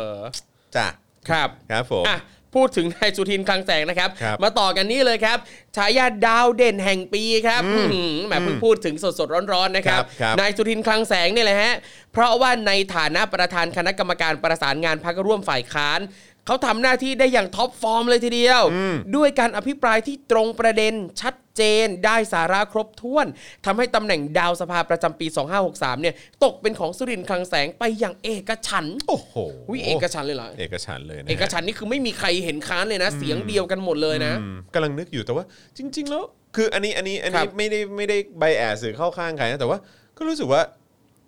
อย่าง ก็ไม่ได้ขนาดนั้นป่าวะ อย่างวิโรธ อ่าครับ เอ่อสสวิโรธใช่ไหม ครับ ก็ค่อนข้างเด่นนะ ใช่ใช่ผมรู้สึก ใช่ไหม เอาจริงผมรู้สึกว่าถ้าเป็นดาวเด่นอ่ะยังนึกถึงสสวิโรธ เออหรือว่าแบบพวกสายแบบก้าวไกลอ่ะ ครับ เออก็หลายคนอยู่ แม่เจี๊ยบอมรัตน์อะไร อ่ะ เงี้ย ใช่ใช่ เออ คนนั้นก็ลุกขึ้นชี้ชี้หน้า ใช่ ประยุทธ์เลยนะ ชอบซีนนั้น เออใช่ไหม แบบ แซบไง เอ เอ อ อแต่ว่าโอเคอันนี้เขาอาจจะดูแบบในแง่ของว่าโดยรวม ครับ หรือเปล่านะครับอ่ะเมื่อกี้มีดาวเด่นแล้วคราวนี้มันดาวดับบ้างดีกว่า ครับ ฉายาดาวดับแห่งปีนะครับนายวิสารเตชะธีรวัตรนะฮะอันนี้เป็นสสเชียงรายของเพื่อไทยนะฮะที่ตัดสินใจกรีดข้อมือเรียกร้องให้รัฐบาลแก้ไขปัญหาบ้านเมือง สื่อประจำรัฐสภาให้เหตุผลว่าเป็นพฤติกรรมไม่เหมาะสม ชี้นำให้ใช้ความรุนแรงแก้ไขปัญหา ทั้งที่เป็นสสหลายสมัย ก็สมควรที่จะเป็นแบบอย่างที่ดี โอ้แต่ อันนี้ไม่รู้อันนี้ผมว่านานาจิตตังว่ะ ครับ อันนี้ผมว่านานาจิตตังค์ ครั แต่ บ ผม แล้ว ว่าผมว่าการการแสดงออกของนายวิสารก็เป็นเป็นอีกการแสดงออกหนึ่งที่ที่ก็ผมก็เห็นหลาย ๆ สภาใน ครับ ในต่างประเทศเขาก็เขาก็แนวแนวๆนี้เหมือนกันนะเออ ใช่ นะฮะบางคนก็อาจจะ ครับ อดข้าวบางคนก็อาจจะอะไรพวกนี้กันแต่ว่าก็ ครับ ก็แล้วแต่ ครับ เออ แล้วแต่อย่างผมเองเนี่ยผมก็รู้สึกว่าการแสดงออกของคุณวิสารเนี่ยก็เป็นอีกหนึ่งการแสดงออกที่เป็นความรู้สึกจากเอ่อคนที่แบบถูกกดทับถูกนั่น ใช่ นี่นู่นหลายๆอย่างจนแบบ ไม่รู้ว่าจะแสดงออกยังไงงั้นขอ มันอัดอั้นอ่ะ เออ ผมว่ามันเป็นฟิลนั้นอ่ะแล้วมัน ใช่ครับ เชี่ยกูทำอะไรไม่ได้อ่ะ อืม กูทำอะไรไม่ได้แล้วอ่ะ ใช่คือผมเลยไม่เห็นด้วยมาก ๆ เลยกับการ เออ ที่จะ ก็จะไปบอกเขาเป็นดาวดับก็ อืม แน่นอนเนา ใช่ ดาวดับแห่งปีคือแบบ ครับ คือคือคือผมไม่แน่ใจถึงการที่ที่จะมีไอ้ฉายาดาวดับอ่ะผมมีความรู้สึกว่ามันควรจะเป็นฉายาแบบอาจจะเป็นดาวเฮี้ยของปีอะไรอย่างเงี้ย ครับ เออแล้วเป็นแบบอะไรอย่างเงี้ย จริง คือ เป็นคนที่แบบได้ซีนบงบงๆตลอด ใช่ พยายาม ผม สร้าง ว่า ซีนอะไร ผม เงี้ ว่าย ถ้าถ้าถ้าควรจะมีฉายาควรจะเป็นแบบนั้นมากกว่า ครับ อคือดาวดาวดับคือแบบว่า คือแม่งก็หลายความโลนะเข้าใจปะ ครับ ความตกต่ำอ่ะ ครับ ของสภาแม่งก็มีเยอะอะมันมีเยอะจริง ๆ แต่คือแบบว่ามันก็จะมีความแบบ อื้อหือ ดาวดาวแบบอัปยศอ่ะ ครับ มันมันก็มีด้วยเหมือนกัน ไงเออของสภา เออ เออผมว่าแบบนั้นมันอาจจะเหมาะกว่านะค ค รั รั บบ ฉายาคู่กัดแห่งปีบ้างดีกว่า ได้แก่นายศิระเจนจาคะ แล้วก็นายมงคลกิจ สุขสินธารานนท์อืมสองคนนี้ก็เป็นคู่กัดแห่งปีนะครับ นะฮะเพราะเกือบได้เห็นการวางมวยกลางสภา พร้อมวิวาทะที่นายมงคลกิจโพสต์ข้อความลง Facebook ระบุว่าเจอศิระที่ไหนจะเอาให้ฟันร่วงหมดปาก ร้อนถึงนายชวนที่ขอให้ทั้งสองฝ่ายคำนึงถึงภาพลักษณ์สภาบ้าง จ้า จ้า สสอ่ะ สอสออะสอสออะครับผ ส ม อสอ นะฮะ อืมเนี่ยใครเลือกมาเนี่ยนะครับก็เนี่ยต้องคิดอะต้องคิดเพิ่ม ผมไม่ได้เลือกนะเขตเนี้ย ผมไม่ได้เลือกนะ ผมไม่ได้เลือกไอ้เหี้ย ครับ เนี่ยเออครับผ นี่ ม อ่ะ เออ มาต่อกันที่อ่าเรื่องการแก้ไขรัฐธรรมนูญนะครับอันคนี้รับ เนี่ยถูกยกให้เป็นเหตุการณ์แห่งปีครับ อ่า ด้วยเหตุผลว่ารัฐธรรมนูญพศ 2560 นะครับได้รับการขนานนามว่าเป็นรัฐธรรมนูญที่แก้ยากที่สุด เป็นผลให้การประชุมรัฐสภาเพื่อพิจารณาร่างแก้ไขรัฐธรรมนูญในเดือนกันยายนเนี่ยไม่สามารถลงมติได้ครับ แต่กลับต้องมาตั้งคณะกรรมาธิการเพื่อศึกษาร่างแก้ไขรัฐธรรมนูญก่อนรับหลักการ อืม ส่วนร่างแก้ไขรัฐธรรมนูญของภาคประชาชนนำโดยกลุ่มไอรอเนี่ยนะครับก็ได้เข้าสู่ที่ประชุมรัฐสภา แต่ก็ถูกตีตกไป อีกทั้งเรื่องความขัดแย้งนอกสภาที่มีการเรียกร้องให้แก้ไขรัฐธรรมนูญ และปัญหาการเมืองที่ยังไม่ได้รับการแก้ไขใด ๆ เลย อืมเห็นไหมสื่อก็มองเหมือนกันนะว่า ครับ ปัญหาทางการเมืองไม่ได้รับการแก้ไขใดๆเลย ครับ นะครับอ้าวอีกประโยคดีกว่า นะฮะอีก เขาเรียกว่าอะไรเออใช่ไหมมันเรียกว่าเป็นประโยคได้เนอะ ได้ครับได้ นะฮะ ครับ มันคือแป้ง นี่ มันคือแป้ง ของร้อยเอกธรรมนัฐพรหมเผ่านะฮะถูกยกให้เป็นวิวาทะแห่งปีนะฮะหลังจากที่เจ้าตัวอภิปรายยืนยันการได้มาซึ่งตำแหน่งรัฐมนตรีของตัวเองนั้นเนี่ยถูกต้องตามกฎหมายทุกประการ และไม่เคย ย้ำนะฮะเขาบอกว่าเขาไม่เคยขนยาเสพติดแบบที่ถูกกล่าวอ้างนะฮะแม้ว่าสื่อออสเตรเลียอะไรจะนำเสนออะไรไปนะมีหลักฐานมีเอกสารอะไรมากมายเนอะ เออ นะครับ แต่เขายืนยันนะ ค ฮะ รับ ว่าเขาไม่เคยขนยาเสพติด เออ โดยนายธรรมนัฐชี้แจงว่า สิ่งที่เจ้าหน้าที่ตำรวจปราบปรามยาเสพติดของรัฐนิวเซาท์เวลอ้างเนี่ยว่าเป็นเฮโรอีน30 3.2 กิโลกรัม จริง ๆ เนี่ยมันคือแป้ง มันคือแป้ง ครับ อืมนะฮะที่บอกว่าเป็นเฮโรอีน 3.2 กิโลกรัมอ่ะ3.2 กิโลกรัมนะครับ นะฮะจริง ๆ แล้วมันคือแป้ง เออ อันนี้ผมลืมไปแล้วว่า เอ๊ะเขาได้เคยพูดไหมนะว่าเขาได้ให้เหตุผลไหมว่าเขาขนแป้งทำไม เออไม่เข้าใจเหมือน เอ กัน อ เออจริงๆเนอะ การที่เขามาอ้างว่า เออแล้วตอนนั้น มั คุณขนแป้งทำไมอะ เออเหมือนเหมือนกับตอนนั้นน่ะ เราเองก็ไม่ได้สนใจจะฟัง หรือว่ายังไงหตุผลรือว่าเขา ต่ เขา อะ เขาหมายถึงว่าเขาเขาโดนยัดยาปะหรืออะไรอย่างงี้ปะ อ๋อเหรอ คืออันนั้นไม่ใช่ของเขาอะไรประมาณนี้ปะเออ แล้วพอตรวจจริงๆแล้วจริงๆแล้วมันไม่ใช่เฮโรอีนมันเป็น ผม แป้ง ผมว่าไม่ ซึ่งก็ไม่เข้าใจเหมือนกันนะว่า แล้วถ้าเกิดมันจะมายัดแป้งใส่มึงทำไมวะ ไม่ เข้าใจปะคือถ้าเกิด อืม คนจะมายัดยา ครับ ใส่คือจะ เขา มา เอายาจริงมายัด เออจะ นี่ย มายัดสิ่งกฎหมายไอ้ยสิ่งผิดกฎหมายอะไรให้ ครับ มึงแบบเสียหาย หรือว่าให้มึงแบบว่ารับกรรมอะไรแทนหรืออะไรก็ ครับ ตามเนี่ย หรือว่าเป็นผู้เสียหายแทนเนี่ย ครับ คือเขาจะยัดแป้งให้มึงทำไมอ่ะ แต่ผมว่าเขาไม่น่าจะพูดในเชิงว่าเขาถูกยัดแป้ง เออผมผมผมจำจำรายละเอียดไม่ได้เหมือนกันนะ เออ เออ เพราะสิ่งที่จำได้ก็คือเขาบอกแต่ว่ามันคือแป้งแต่ขนแป้งทำไมวะ ใช่ พี่ขนแป้งทำไมงง เออแล้วแล้วพี่ขนแป้งทำไมตั้ง 3.2 กิโล เอก รัม อ ถ้าขนเพชรยังค่อยเมคเซนส์หน่อย อันนั้นติดตัว อ๋อโอเค นั้นติดตัวมาเอ ครับ อครับผมนะฮะแต่ก็นั่นแหละไอ้เหี้ยมึงขนแป้งทำไม 3.2 กิโลกรัม อืมมันคือแป้ง ตลก เออ มันคือแป้ง มัน มึ คื ง อโกดัง เออคือมึงคือมึงเอาแป้งจากเมืองไทยไป ครับ ออสเตรเลียก็ยังแปลกเลยไอ้เหี้ย ไม่เขาอาจจะติดยี่ห้อนี้ไง ต้องใช้แป้งนี้ ใช่ เท่านั้น แป้งตางูซื้อที่ไทยมันถูกกว่าซื้อที่ต่างประเทศอยู่แล้ว อ๋อมันเย็นมันเย็น ใช่ แบบออริจิจริง ใช่ อ๋อครับผม แป้งปริกลีฮิตโรยไข่ ๆขน ขนไปตั้ง 3.2 กิโลกรัม เดี๋ยวอนนะแป้งตางูนี่มีใส่เป็นถุงด้วยเหรอ ไม่ก็เออเขาทำกล่องเหล็กกล่องเหล็กมันหนักไงเราต้อง ไปซื้อ เข้า ไป ใจ ซื้อโรงงานอะ ใช่ซื้อแบบแบ่งถุงขาย โอ้นี่ คุ นี่ ณ พยายามช่วยทุกวิถีทางเลยเนี่ยนี่กูพยายามช่วยมึงแล้วนะธรรมนัท กูพยายามช่วยมึงแล้วนะ นี่พยายามพูดให้มึงดูดีนะ เออ ใช่ ชอบเล่นแป้งเปียกอะไรอย่างเงี้ย ใช่ ครับผม เออ ต้องใช้เยอะมาก เออ ครับผม แป้งเปียกหรือแป้งมันเหรอเขาจะไป หรือไง เปิดร้าหนรือ รา ว่า ดหน้าขายเหรือ เอ ว่า อ อะ ห ไร รือ วะ ว่าเออใช่ไง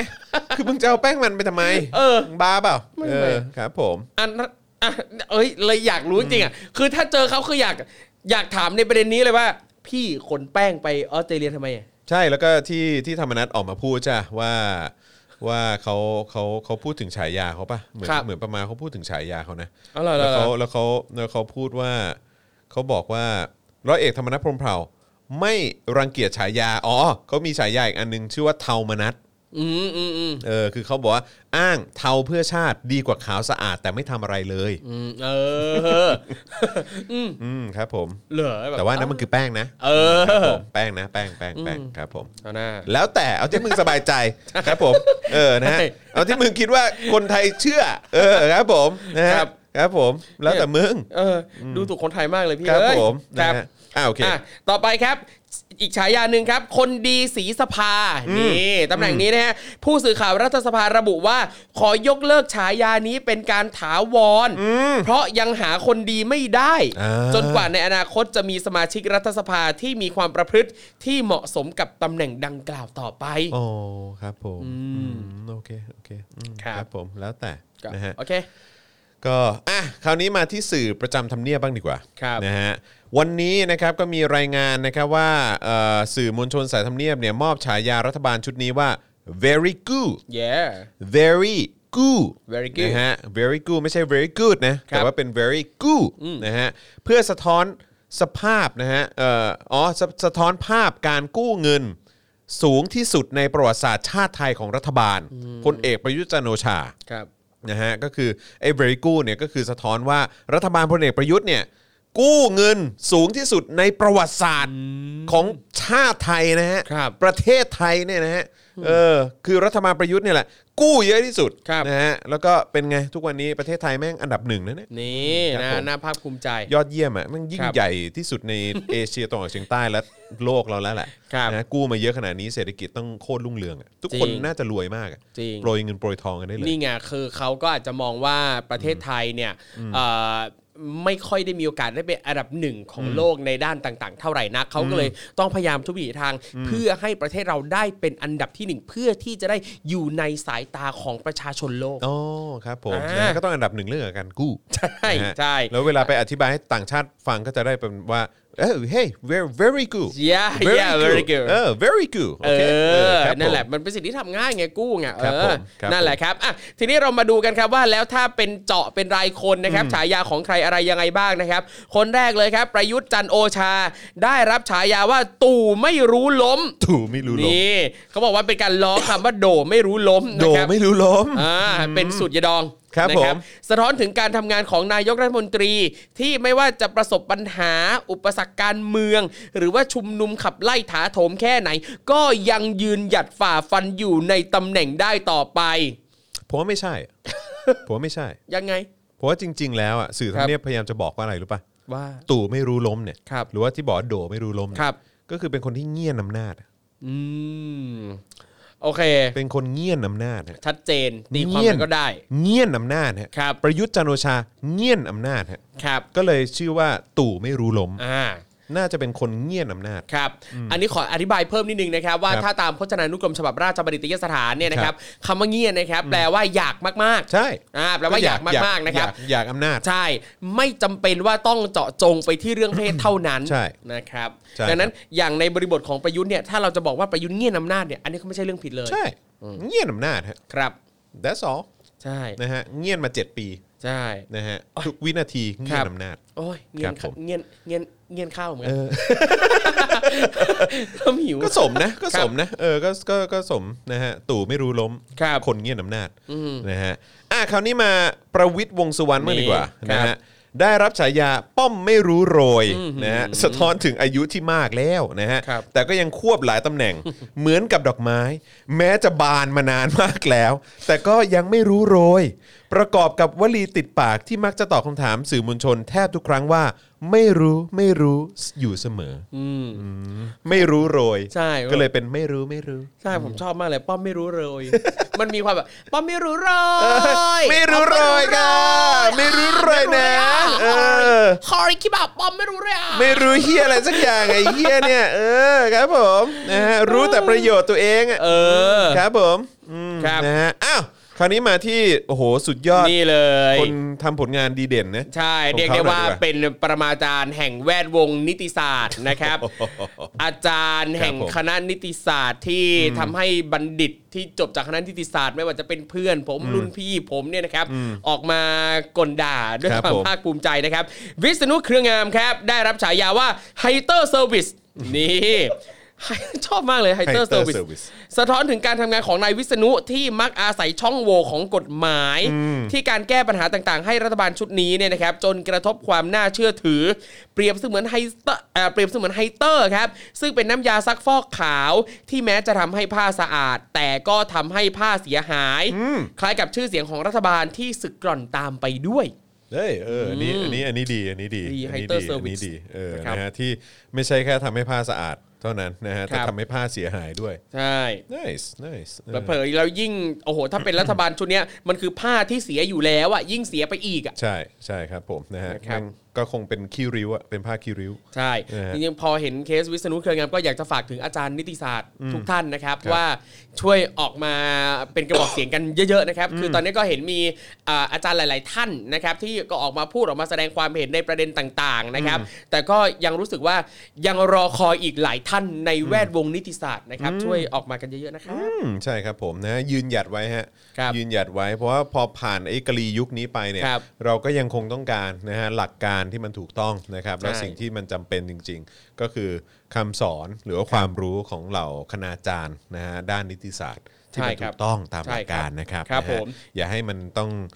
เป๋ไปหรือว่าผิดเพี้ยนไป เพราะคนคนเดียว ครับ เราต้องยืนหยัดกันเช่นเดียวกับตู่ไม่รู้ล้ม ใช่ครับผมนะฮะ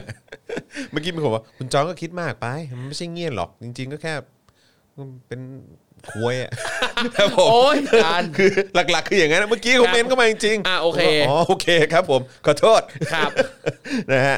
เออนี่นี่พยายามจะเปรียบเทียบให้มันดูเป็นแบบว่าเป็นนะดูสำนงสำนวนอะไรนิดหนึง ครับ นะฮะอ้าวคราวนี้มาที่ลูกพี่ผมบ้างดีกว่า ครับ อนุทินชาญวีรกุล เนี่ย พี่หนึ่ง เจ้าชายโควิด เจ้าชายโควิดของจริง ได้รับฉายาทินเนอร์ ครับ โดยนำคำว่าทินมาจากชื่ออนุทินเนี่ยแล้วก็เติมเนอร์เข้าไป ครับ จนกลายเป็นทินเนอร์ ซึ่งพร้อมกับสารระเหยที่มีทั้งคุณและโทษ อ่ะ ออกฤทธิ์ต่อจิตประสาท กระทบกระเทือนความรู้สึกนึกคิด คล้ายพฤติกรรม ใช้คำพูดที่ขาดความยั้งคิดของนายอนุทิน ที่ส่งผลลบต่อตัวเองและรัฐบาล โดยเฉพาะการให้สัมภาษณ์ว่าโควิดกระจอก อ๋อไอ้วางถุงกาวลงก่อนนี่ ใช่ นะฮะฟิลนี้นี่เองนะฮะ ใช่ครับ ดูเขาเบอร์เบอร์ๆหลายทีนะ เมื่อก่อนเมื่อก่อนเขาจะชอบมาไลฟ์เฟซเอ่อเฟซบุ๊กป่ะ ครับใช่ ไหมแต่ช่วงนี้ก็ยับยั้งตัวเอง ครับ ไทำ ผม ไม่ท โอ้แต่จำได้เลยว่าตั้งแต่ตอนช่วงเลือกตั้งเขาก่อนกระแสเขาก็ค่อนข้างดีมาหนึ่งนะที่ดูแบบเฮ้ยเขาเล่น Facebook เขาแบบมีปฏิสัมพันธ์ อ่า พูดคุย ใช่ ตอบกลับกับ ใช่ ผู้คนใช้โซนั่นเชียล นี่อะ ำ เอะอไรย่างงี้เออแต่ว่าแต่แม่ง แม่งเอ้ย พลาดนิดเดียวแล้วฮะพลาดนิดเดียวเนี่ยแหละฮะเออความ ครับ ยับยั้งชั่งใจไม่ค่อยมีเออ ใช่ ครับผม แล้วก็อ่ะพอเห็นชื่อเพจก็ฝากถึงสื่อทุกเจ้าฝากถึงทุกคนนะครับ ครับผม เลิกเรียกมันว่าหมอหนูนะ ไม่ใช่ อเพย่าราะเขาไม่ใช่หมอ อย่า เขาไม่ใช่หมอ ไม่ใช่ผมมีคนบอกว่าจริง ๆควรจะชื่อสารหนูมากกว่านะ ครับ คุณโต้บอกว่ายาเบื่อหนูดีกว่าไหม เออ ครับผม เบื่อหนูเบื่อหนู อ่ะโอเค มาคนต่อไปคน ต่ ต่ อ อ ไป ไป ครับ จุรินทร์ลักษณะวิสิทธิ์ครับ นี่ได้รับฉายาว่าเช้าสายบ่ายเคลม อ่าน นะครับสะท้อนการทำงานที่เข้าร่วมประชุมสายสม่ำเสมออส่วนในแง่การทำงานเนี่ยมักนิ่งเงียบ เมื่อมีประเด็นที่ส่งผลลบต่อตนเอง และพรรคประชาธิปัตย์ครับ แต่หากเป็นเรื่องที่เป็นผลดีต่อคะแนนนิยม ก็จะรีบเคลมผลงานนั้นทันที อ่าครับผม ก็ ตามสสไต ไต ล์ ล์ฮะตามสไตล์ก็เนอะก็ตามสไตล์เขามาจากพักไหนล่ะ ครับ ประชาธิปัตย์ไง ใช่ ก็มันก็เป็นอย่างเงี้ยมันเป็น DNA ของพัก อ่ะแย่ เออ DNA ของพักมันเป็นอย่างนี้จริงๆ ครับ เออนะฮะเออสันติไม่ต้องเนอะสันติคนไม่ค่อยรู้จักนะฮะ ครับ เอาพุทธิพงษ์แล้วกัน นี่ พุทธิพงษ์ปุณกันต์ ครับ รัฐมนตรีว่าการกระทรวงดิจิทัล อ่ะแย่ เพื่อเศรษฐกิจและสังคม ครับ นะฮะหรือว่า DE อะเนาะนะฮะได้รับฉายาพังพ ร พังพร พังพร เนื่องจากสั่งปิดการเข้าถึงเว็บไซต์พรหับ เพราะขัดต่อศีลธรรมอันเดียวของคนไทย จนเกิดกระแสต่อต้านลุกลามบานปลาย พังพร ครับ ครับผม ผมอยากรู้ว่าเขาเขาดูเคยดูหนังโป๊ไหม ดูอยู่ แล้ว ดูอยู่แล้ว โถโถโถโถ โอ้ครับผมนะฮะ อ่ะ แล้วแต่ ครับ ครับ แล้ว ผม แต่นี่แล้วว่าว่าไม่ได้เขาแบบเออเป็นผัวรุ่นพี่คณะผมนะ เออ เอ้าครับผมเนี่ยเนี่ยผมเซ็งแทนคุณจริงๆนะฮะดันเป็นรุ่นน้อง ใช่ รุ่นสวน้อย ง ชิบ รุ่นน้อ หาง ย รุ่นน้อง ครับ รุ่นน้อง ผมนะฮะ นี่ต่อไปนี่เลยที่รักของผมอีกคนหนึ่งนะครับ นายนัทพลทิพย์สุวรรณนะครับ รัฐมนตรีว่าการกระทรวงศึกษาธิการครับ ได้รับฉายาว่าวีดดับอ่า หวีดดับ วีดดับวีดดับนะครับ หวีดนี่มาจากอะไร มาจากนกหวีดครับ อ๋อ วิสเซิล กหด นะครับมาจากนกหวีดครับเนื่องจากแกเคยเป็นแกนนำกปปสไปเป่านกหวีดครับ แต่พอเข้ามารับตำแหน่งในกระทรวงใหญ่เนี่ยกลับไม่มีผลงานโดดเด่นอะไรเลย มีเพียงข่าวกระแสต่อต้านรายวันนะครับ หนักสุดก็คือถูกกลุ่มนักเรียนเนี่ยนะครับ รวมตัวกันขับไล่ถึงหน้ากระทรวงอ่ะ โอ้ คือแบบ ผม โอ้โห เออแม่งก็ดับจริง ๆ อ่ะ เออ เพราะแม่งไม่มีผลงานจริง ใช่ อืมนะฮะแล้วก็คือแบบผลจากการเป็นกบพศเนี่ยก็แบบว่าคือไม่ได้เป็นภาพลักษณ์ที่ดีเลยอ่ะ ครับ นะฮะแล้วก็คือคนไม่เอาอ่ะเอางี้ดีกว่าเด็กก็ไม่เอา จริง นะฮะอ่ะอีกคนหนึ่งคนสุดท้ายละนะฮะหลายคนคนนี้คือบิ๊กอายใช่ไหม ใช่ใช่ใช่ใช่ใช่ใช่ นฤมลพินโยสิน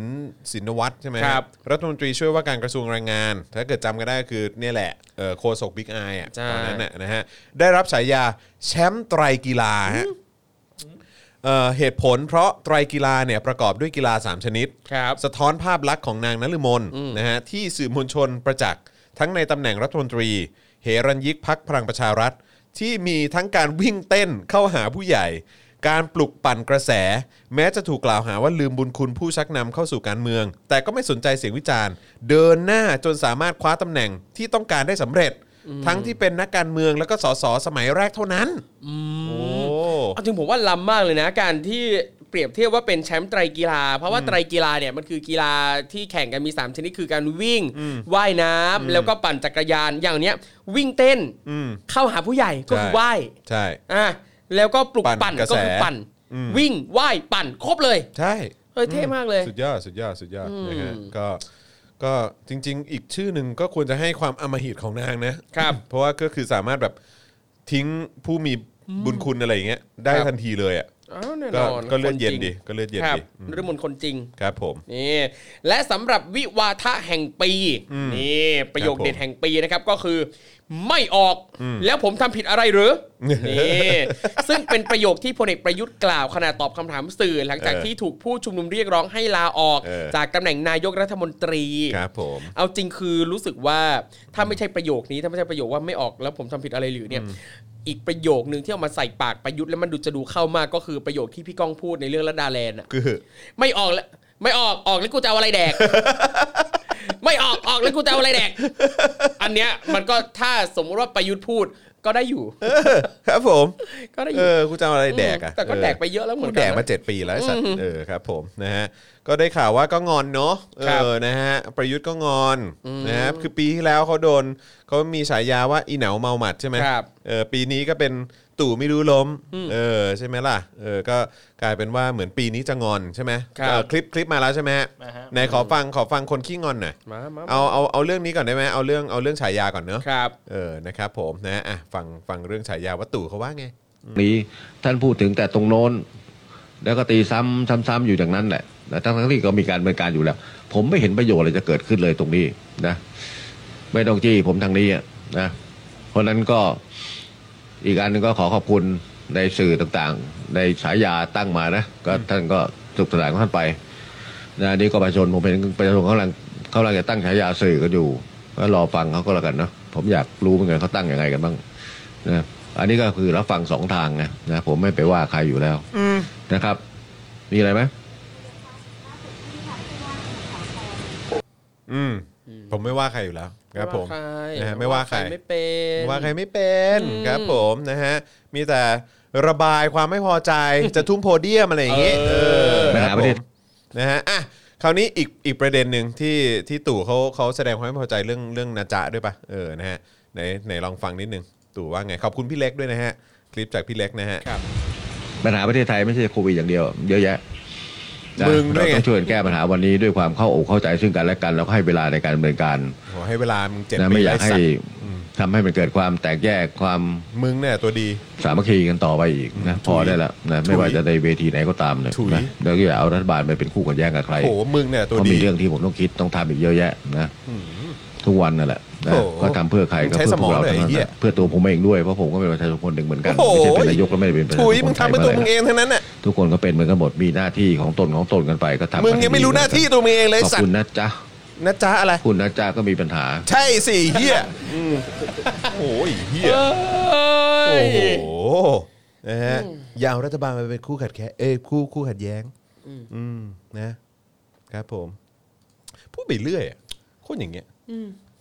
คือมันเป็นคนที่ไม่มีทักษะด้านการสื่อสารอะไรเลยอะ ใช่ แล้วคือมึงเนี่ยก็ใช่ฮะ คุณเนมเลสลี่มึงเนี่ยแหละคือหนึ่งในปัญหา ครับ มึงเนี่ยแหละตัวปัญหาจริงๆ มึงเนี่ยแหละตัวดีเลยเฮียอืม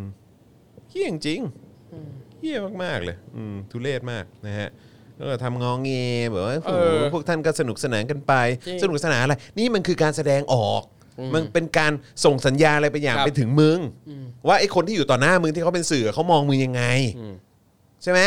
ไม่ใช่ว่าเขาไม่ใช่เหมือนไอ้คนคัดข่าวให้มึงอ่านน่ะ หรือว่าไอ้ช่องที่มึงดูอย่างเดียวอย่างช่องเนชั่นน่ะเออ นั่นแหละ สื่อมึงอ่านสื่ออื่นบ้าง ครับ หรือมึงมานั่งคุยมานั่งสัมภาษณ์กับคนอื่นบ้าง มึงกล้าเปล่า เออ โอ้โหแม่งทำเป็นพูดหยุดหลังไอ้ฉากพลาสติกกั้นโควิดของมึงอ่ะเออเอาตะกร้อใส่ปากมึงด้วยก็ดีนะไอ้เหี้ย ทำไมวันนี้ดูคุณดูโหดจังเลย โอ้ยนี่เบาฮะ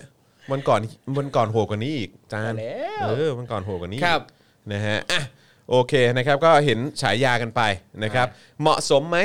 นะฮะ อยากจะตั้งฉายาอะไรหรือเปล่านะฮะ พิมพ์เข้ามาได้นะฮะ ครับ เออ นะฮะ มีฉายาไหนก็ว่ามันนะ ฮะ เมื่อกี้ผมชอบของคุณอเนกมากเลยอ่ะ มีคนตั้งมาเนกอาร์มสตรอง เด็กอัมสตรอง ก็โอเค ผมว่าควรจะเป็นเนกสปุตนิกมาก กว่า เออครับผม เพราะว่า สปินิกุ๊กกุ๊ก เออคือเต็มที่ก็คงก็คงได้แค่ไปโคจรนะฮะ ครับ เออครับผมจะมีจริงหรือเปล่ายังไม่รู้เลยเหียเออครับผมนะฮะมีตะกร้อแบบแบนด้วยเหรอ คุณจุลพงศ์บอก ร้ายกาดร้ายกาดเหลือเกิน ใช่อ๋อมีคนบอกว่าอ๋อก็เอ่อประยุทธ์คงอ่านแค่ไทยโพสต์สยามรัฐกับเดลีนิว ครับ นะฮะครับผมอืม นั่นแหละฝากเปิดสป o อคด a r k ให้ดูหน่อย เออ เปิดให้เอาท่อนนี้ก็ได้ เออ ท่อนนี้ก็ได้เออครับผ คื ม อไม่ต้องให้เขาไปดูท่อนส่วนที่เป็นสาระความรู้ ใช่ ประวัติศาสตร์อะไรไม่ต้อง ไม่ต้องเพอพว ฟั กนั้นพวกนั้นคงไม่เข้าหูเออมันคงไม่เข้าสมองมันนะฮะเออ ฟังอันที่ด่าอย่างเดียวพอ ใช่ใช่ครับผมเผื่อจะเป็นการตบกระบาลมันขึ้นมาได้นิดนึ อ่ะ ง โอเคได้ ครับผมนะครับ คุณสุรพงศ์บอกว่าชอบฉายาพังพรที่สุดละ พังพรจริงพังพร เออนะฮะมีคนบอกว่าวันนี้พี่แขกก็ด่าด่าด่าเจ็บเหมือนกัน ครับ มามาหนักเหมือนกันเออนะฮะเออก็สงสัยวันนี้ไป in her eyes มั้งเอออนะครับผมนะฮะโอเคนะครับอันนี้ก็เป็นฉายานะครับจริง ๆ มันก็มีปีก่อนๆเนอะ ครับ นะอย่างปี 62 นี่ประยุทธ์ก็ได้ฉายาอีเหนาเมาหมัดประวิทย์ได้พี่ใหญ่สายเอ็น เออ ใช่ไหม ครับ วิษณุก็เป็น สีถนนชัยรอดช่อง อ่าครับผมนี่เอาอนุทินก็ได้ไปแล้วสารหนูอะ ครับ นะฮะแล้วก็เอ่อร้อยเอกธรรมนัฐเนี่ยปีก่อนอ๋อไอ้เทามนัฐเนี่ย เทามนัส มันคืออันก่อนนี่เองตอน ครับ ปีก่อนนะครับนะฮะแล้วก็จริง ๆ ก็มีฉายาสภาอะไรต่างๆ ด้วยนะครั ครับ บ นะฮะก็เดี๋ยวว่ากันนะครับนะฮะอ่ะโอเค ก็ได้เห็นกันไปนะครับถึงประเด็นเกี่ยวกับเรื่องของเอ่อฉายานะครับที่หลายคนก็อู้อู้อ้ากันเหลือเกินนะครับแล้วก็ได้เห็นการทำงานของสื่อทำเนียบสื่อ สื่อเขาเรียกอะไรสื่อสื่อ สื่อ สื่อ สื่ ก็ อ สื่อ รัฐ ทำ ส เนียบ ภา นะเออ ครับ สื่อสื่อทำเนียบสื่อรัฐสภาตั้งฉายากันแบบนี้ก็ ครับ อยากจะเห็นความเข้มข้นในการตั้งคำถาม แล้วก็การตามติดการทำหน้าที่ของรัฐบาลเอ่อประยุทธ์จันทร์โอชา แล้วก็พรรคพวกมากๆเลยนะครับ ขอให้ทำหน้าที่เข้มข้นเหมือนเวลาตั้งฉายาละกัน Yeah นะครับนะอ่ะคราวนี้มาอีกเรื่องหนึ่งนะครับเรื่องของ เอ่อผู้ลี้ภัยไหม ได้ครับ ผู้ลี้ภัยอันนี้ก็เป็นเรื่องที่น่าสนใจนะครับ ครับ เพราะว่าคือธนายอานนท์เนี่ยเขาโพสต์ข้อความผ่าน Facebook นะบอกว่าปีหน้าเนี่ยจะเป็นปีแห่งการเปลี่ยนแปลง ตั้งเป้าไว้นะครับว่าเราจะพาเพื่อนผู้ลี้ภัยทางการเมืองกลับบ้าน มาฉลองปีใหม่ 2565 ด้วยกันที่ราชดำเนิน นี่ นะครับอันนี้คือสิ่งที่ธนาอานนท์นะครับเขาโพสต์ไว้ใน Facebook ซึ่งก็น่าสนใจ เพราะว่าคือพอธนาอานนท์พูดขึ้นมาปุ๊บเนี่ยผมก็เลยรู้สึกว่า เออ เราก็น่าไปติดตามเหมือนกันนะว่า มีมีใครบ้างอะที่เขาต้องต้องลี้ภัยไป ใช่ครับ นะครับ ก็คือผู้สื่อข่าวก็รายงานนะครับว่าหลังจากที่นายอานนท์เนี่ยนะฮะได้โพสต์ข้อความดังกล่าวนะครับทั้งทาง Facebook ทาง Twitter นะฮะก็มีแฟนเพจของเขาครับเข้ามาแสดงความเห็นสนับสนุนจำนวนมากเลยนะครับแล้วก็มีบางรายบอกว่าฝากพานายกปูกับนายกทักษิณกลับมาด้วยนะคะ คุณคือความหวัง อ๋อครับผม นี่ เออแต่แต่เอาเอาตรงๆนะ ตอนที่ผมนึกถึงผู้ลี้ภัยทางการเมืองผมไม่ได้นึกถึงสองคนนี้เลยนะ ใช่ผมก็ไม่ได้นึกถึงเลย เนอะผมไม่ได้นึกเลย ผมนึกถึงคนอื่นมากกว่า ใช่ คือ คือ คือ ผมรู้สึกว่า ถ้า เป็นนายกปูกับนายกทักษิณเนี่ย คือเขาไปแล้วเขาเขาเขาอยู่สบาย เขาดู ใช่ มีความสุขก็จน ใช่ รู้สึกว่าเขาไม่ต้องกลับมาก็ได้อะ ไม่ก็คือเขาเขามีเขามีอะไรให้ให้รองรับแหละ ใช่ เออมีฟูกให้รองรับใช่ไหม ครั ล่ะ บ เออคือเขาก็ก็ตามสไตล์ของคนที่ทำธุรกิจมาตั้งนา คน รับ แล้วก็มีตรงมีตังอะไรประมาณนึงอะแหละนะครับ แต่ว่าเราเอาเอาเอาจริง ๆสำหรับผมเองอ่ะผมไปไปไปนึกถึงคนอื่นมากกว่า ครับ เออนะครับไปนึกถึงแบบเอ่ออาจารย์สมศักดิ์เอ่อมีใครอีกอะคุณผมนึกถึงอย่างอาจารย์วีรพัฒน์อย่างเงี้ย ครับ เออเพราะว่าผมก็รู้จักกับแกเป็นการส่วนตัวอะไรเงี้ยหรือว่าน้องการ์ตูน อะไรอย่างเงี้ยหรือว่าไปจนถึงแบบอ่าอาจามปวินหรือว่าคุณอ้ำเนโกะอะไรเงี้ยเออ คหรับ รือว่ามีใครอีกอะมีอีกเยอะ เยอะเยอะ มีหลาย มาก คนหรือว่าแม้กระทั่งผู้ที่เสียชีวิตจากการอุ้มฆ่าอ่ะ ครับ คุณวันเฉลิมก็คนหนึ่ง ครับ อะไรอย่างเงี้ยเออนะครับนะอ่ะวันนี้เราก็เลยย้อนมาดูกันหน่อยนะครับนะเกี่ยวกับเรื่องของประเด็นเอ่อของผู้ที่เป็นผู้ลี้ภัยทางการเมือง นะฮะย้อนไปหน่อยไหมนะครับเอ่อไปดูประเด็นเรื่องของผู้ลี้ภัยทางการเมืองนะครับ กลุ่มคนเห็นต่างที่ถูกตรีเอ่อตีตราว่าหนักแผ่นดิน ตั้งแต่รัฐประหารปี 57 เป็นต้นมานะครับ มีคนไทยเนี่ยลี้ภัยไปต่างประเทศไม่ต่ำกว่า 100 คนนะฮะ ไม่ต่ำกว่า 100 คนนะฮะในช่วงปีในช่วง 4 ปีที่ผ่านมานะครับ แล้วก็มีนักเคลื่อนไหวอย่างน้อย 6 คนนะครับที่หายตัวไปอย่างเป็นปริศนา ครับ อีก 2 คนเนี่ยกลายเป็นศพ ถูกคว้านท้องแล้วก็ยัดด้วยเสาปูน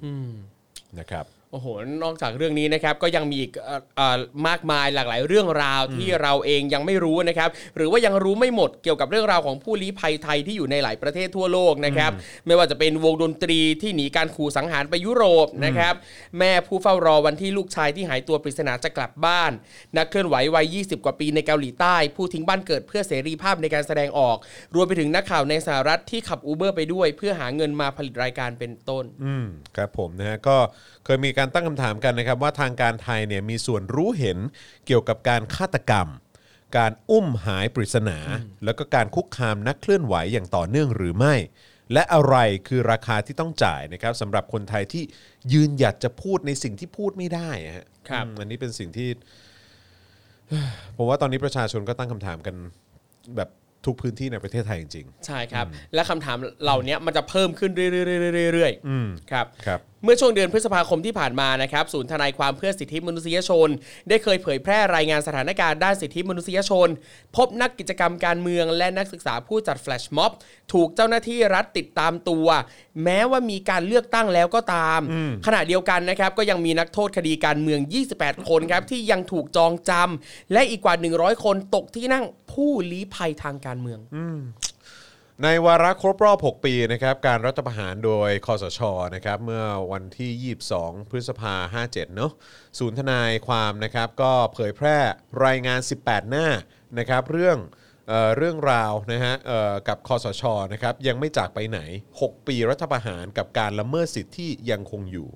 นะครับก็หมายความว่า แม้ว่าเวลาจะผ่านไปหลังจากการรัฐประหารนานแค่ไหนก็ตาม การคุกคาม แล้วก็การละเมิดสิทธิที่กระทำโดยผู้มีอำนาจนะที่มาแบบผิดๆเนี่ยนะฮะ ครับ ก็ยังคงมีอยู่ ครับ นะ โอ้โหนึกถึงหนังเรื่องสิงสู่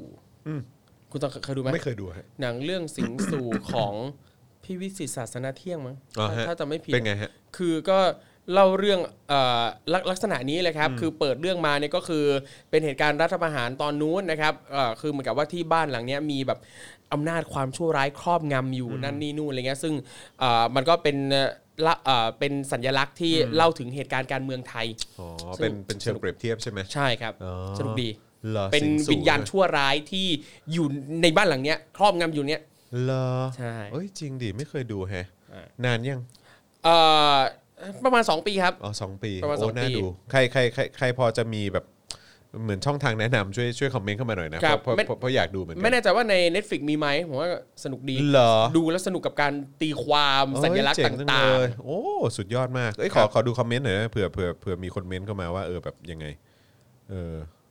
ออ่าเกี่ยวกับร่างทรงอะไรอย่างงี้ อ่าใช่ อ๋อครับผมนะฮะอ่าโอเค มาต่อ ครับ ครับต่อครับ ๆอ่ นะฮะ า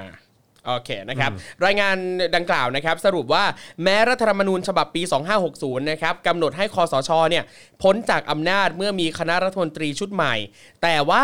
เครือข่ายอำนาจของคอสชเนี่ยไม่ได้สิ้นสุดบทบาทตามไปด้วยนะครับ แต่ว่ากลับสืบทอดอำนาจต่อไปได้สำเร็จ ผ่านกลไกทางการเมือง และกลไกทางกฎหมายต่างๆ อีกทั้งยังพบความพยายามปิดกั้นการใช้เสรีภาพทางการเมืองของประชาชนทว่าได้เปลี่ยนรูปแบบไป อืมครับผมนะฮะนายนพพลอาชามาศใช่ไหม ครับ ผมออกเสียงถูกเนอะ ครับผม นะฮะเจ้าหน้าที่ศูนย์ข้อมูลของศูนย์ทนายนะครับระบุว่าสถิติการตั้งข้อหากับประชาชนในรอบปีที่ผ่านมาเนี่ยอาจลดลงจากช่วง 5 ปีที่คอสชมีอำนาจเต็มทว่าวิธีคิดยังสืบเนื่องต่อกันมานะครับเจ้าหน้าที่รัฐเนี่ยยังใช้ข้ออ้างเดิม ว่าด้วยการรักษาความมั่นคงของรัฐ และความสงบเรียบร้อยของบ้านเมือง เพื่อจำกัด เสรีภาพในการแสดงออกของประชาชน แต่ปรับวิธีทำครับ ครับ จากเคยใช้เท่านั้นเอ่อจากที่เคยใช้เจ้าหน้าที่ทหารเป็นผู้ปฏิบัติการเนี่ยตอนนี้ก็เปลี่ยนไปใช้ตำรวจมากขึ้น ครับ อืมครับผม ซึ่ ก็ ง ไม่ได้ต่างฮะ อ่าลักษณะเด่นของการปกครองของคณะรัฐประหารปี 2557 เนี่ยนะครับ ในทัศนะของนายนพพลก็คือว่า การใช้กฎหมายและกระบวนการยุติธรรมเนี่ยเป็นเครื่องมือปราบปรามประชาชนทำให้เกิดความเห็นในทางวิชาการทั้งเรื่องฟ้องปิดปาก แล้วก็เรื่องนิติสงครามหรือว่า lawfare นะครับเพื่อเป้าประสงค์ทางการเมือง สิ่งเหล่านี้นะครับเกิดขึ้นอยู่บ่อยๆ จนแทบกลายเป็นเรื่องปกติครับ จนผู้คนเนี่ยเคยชินกันไปแล้ว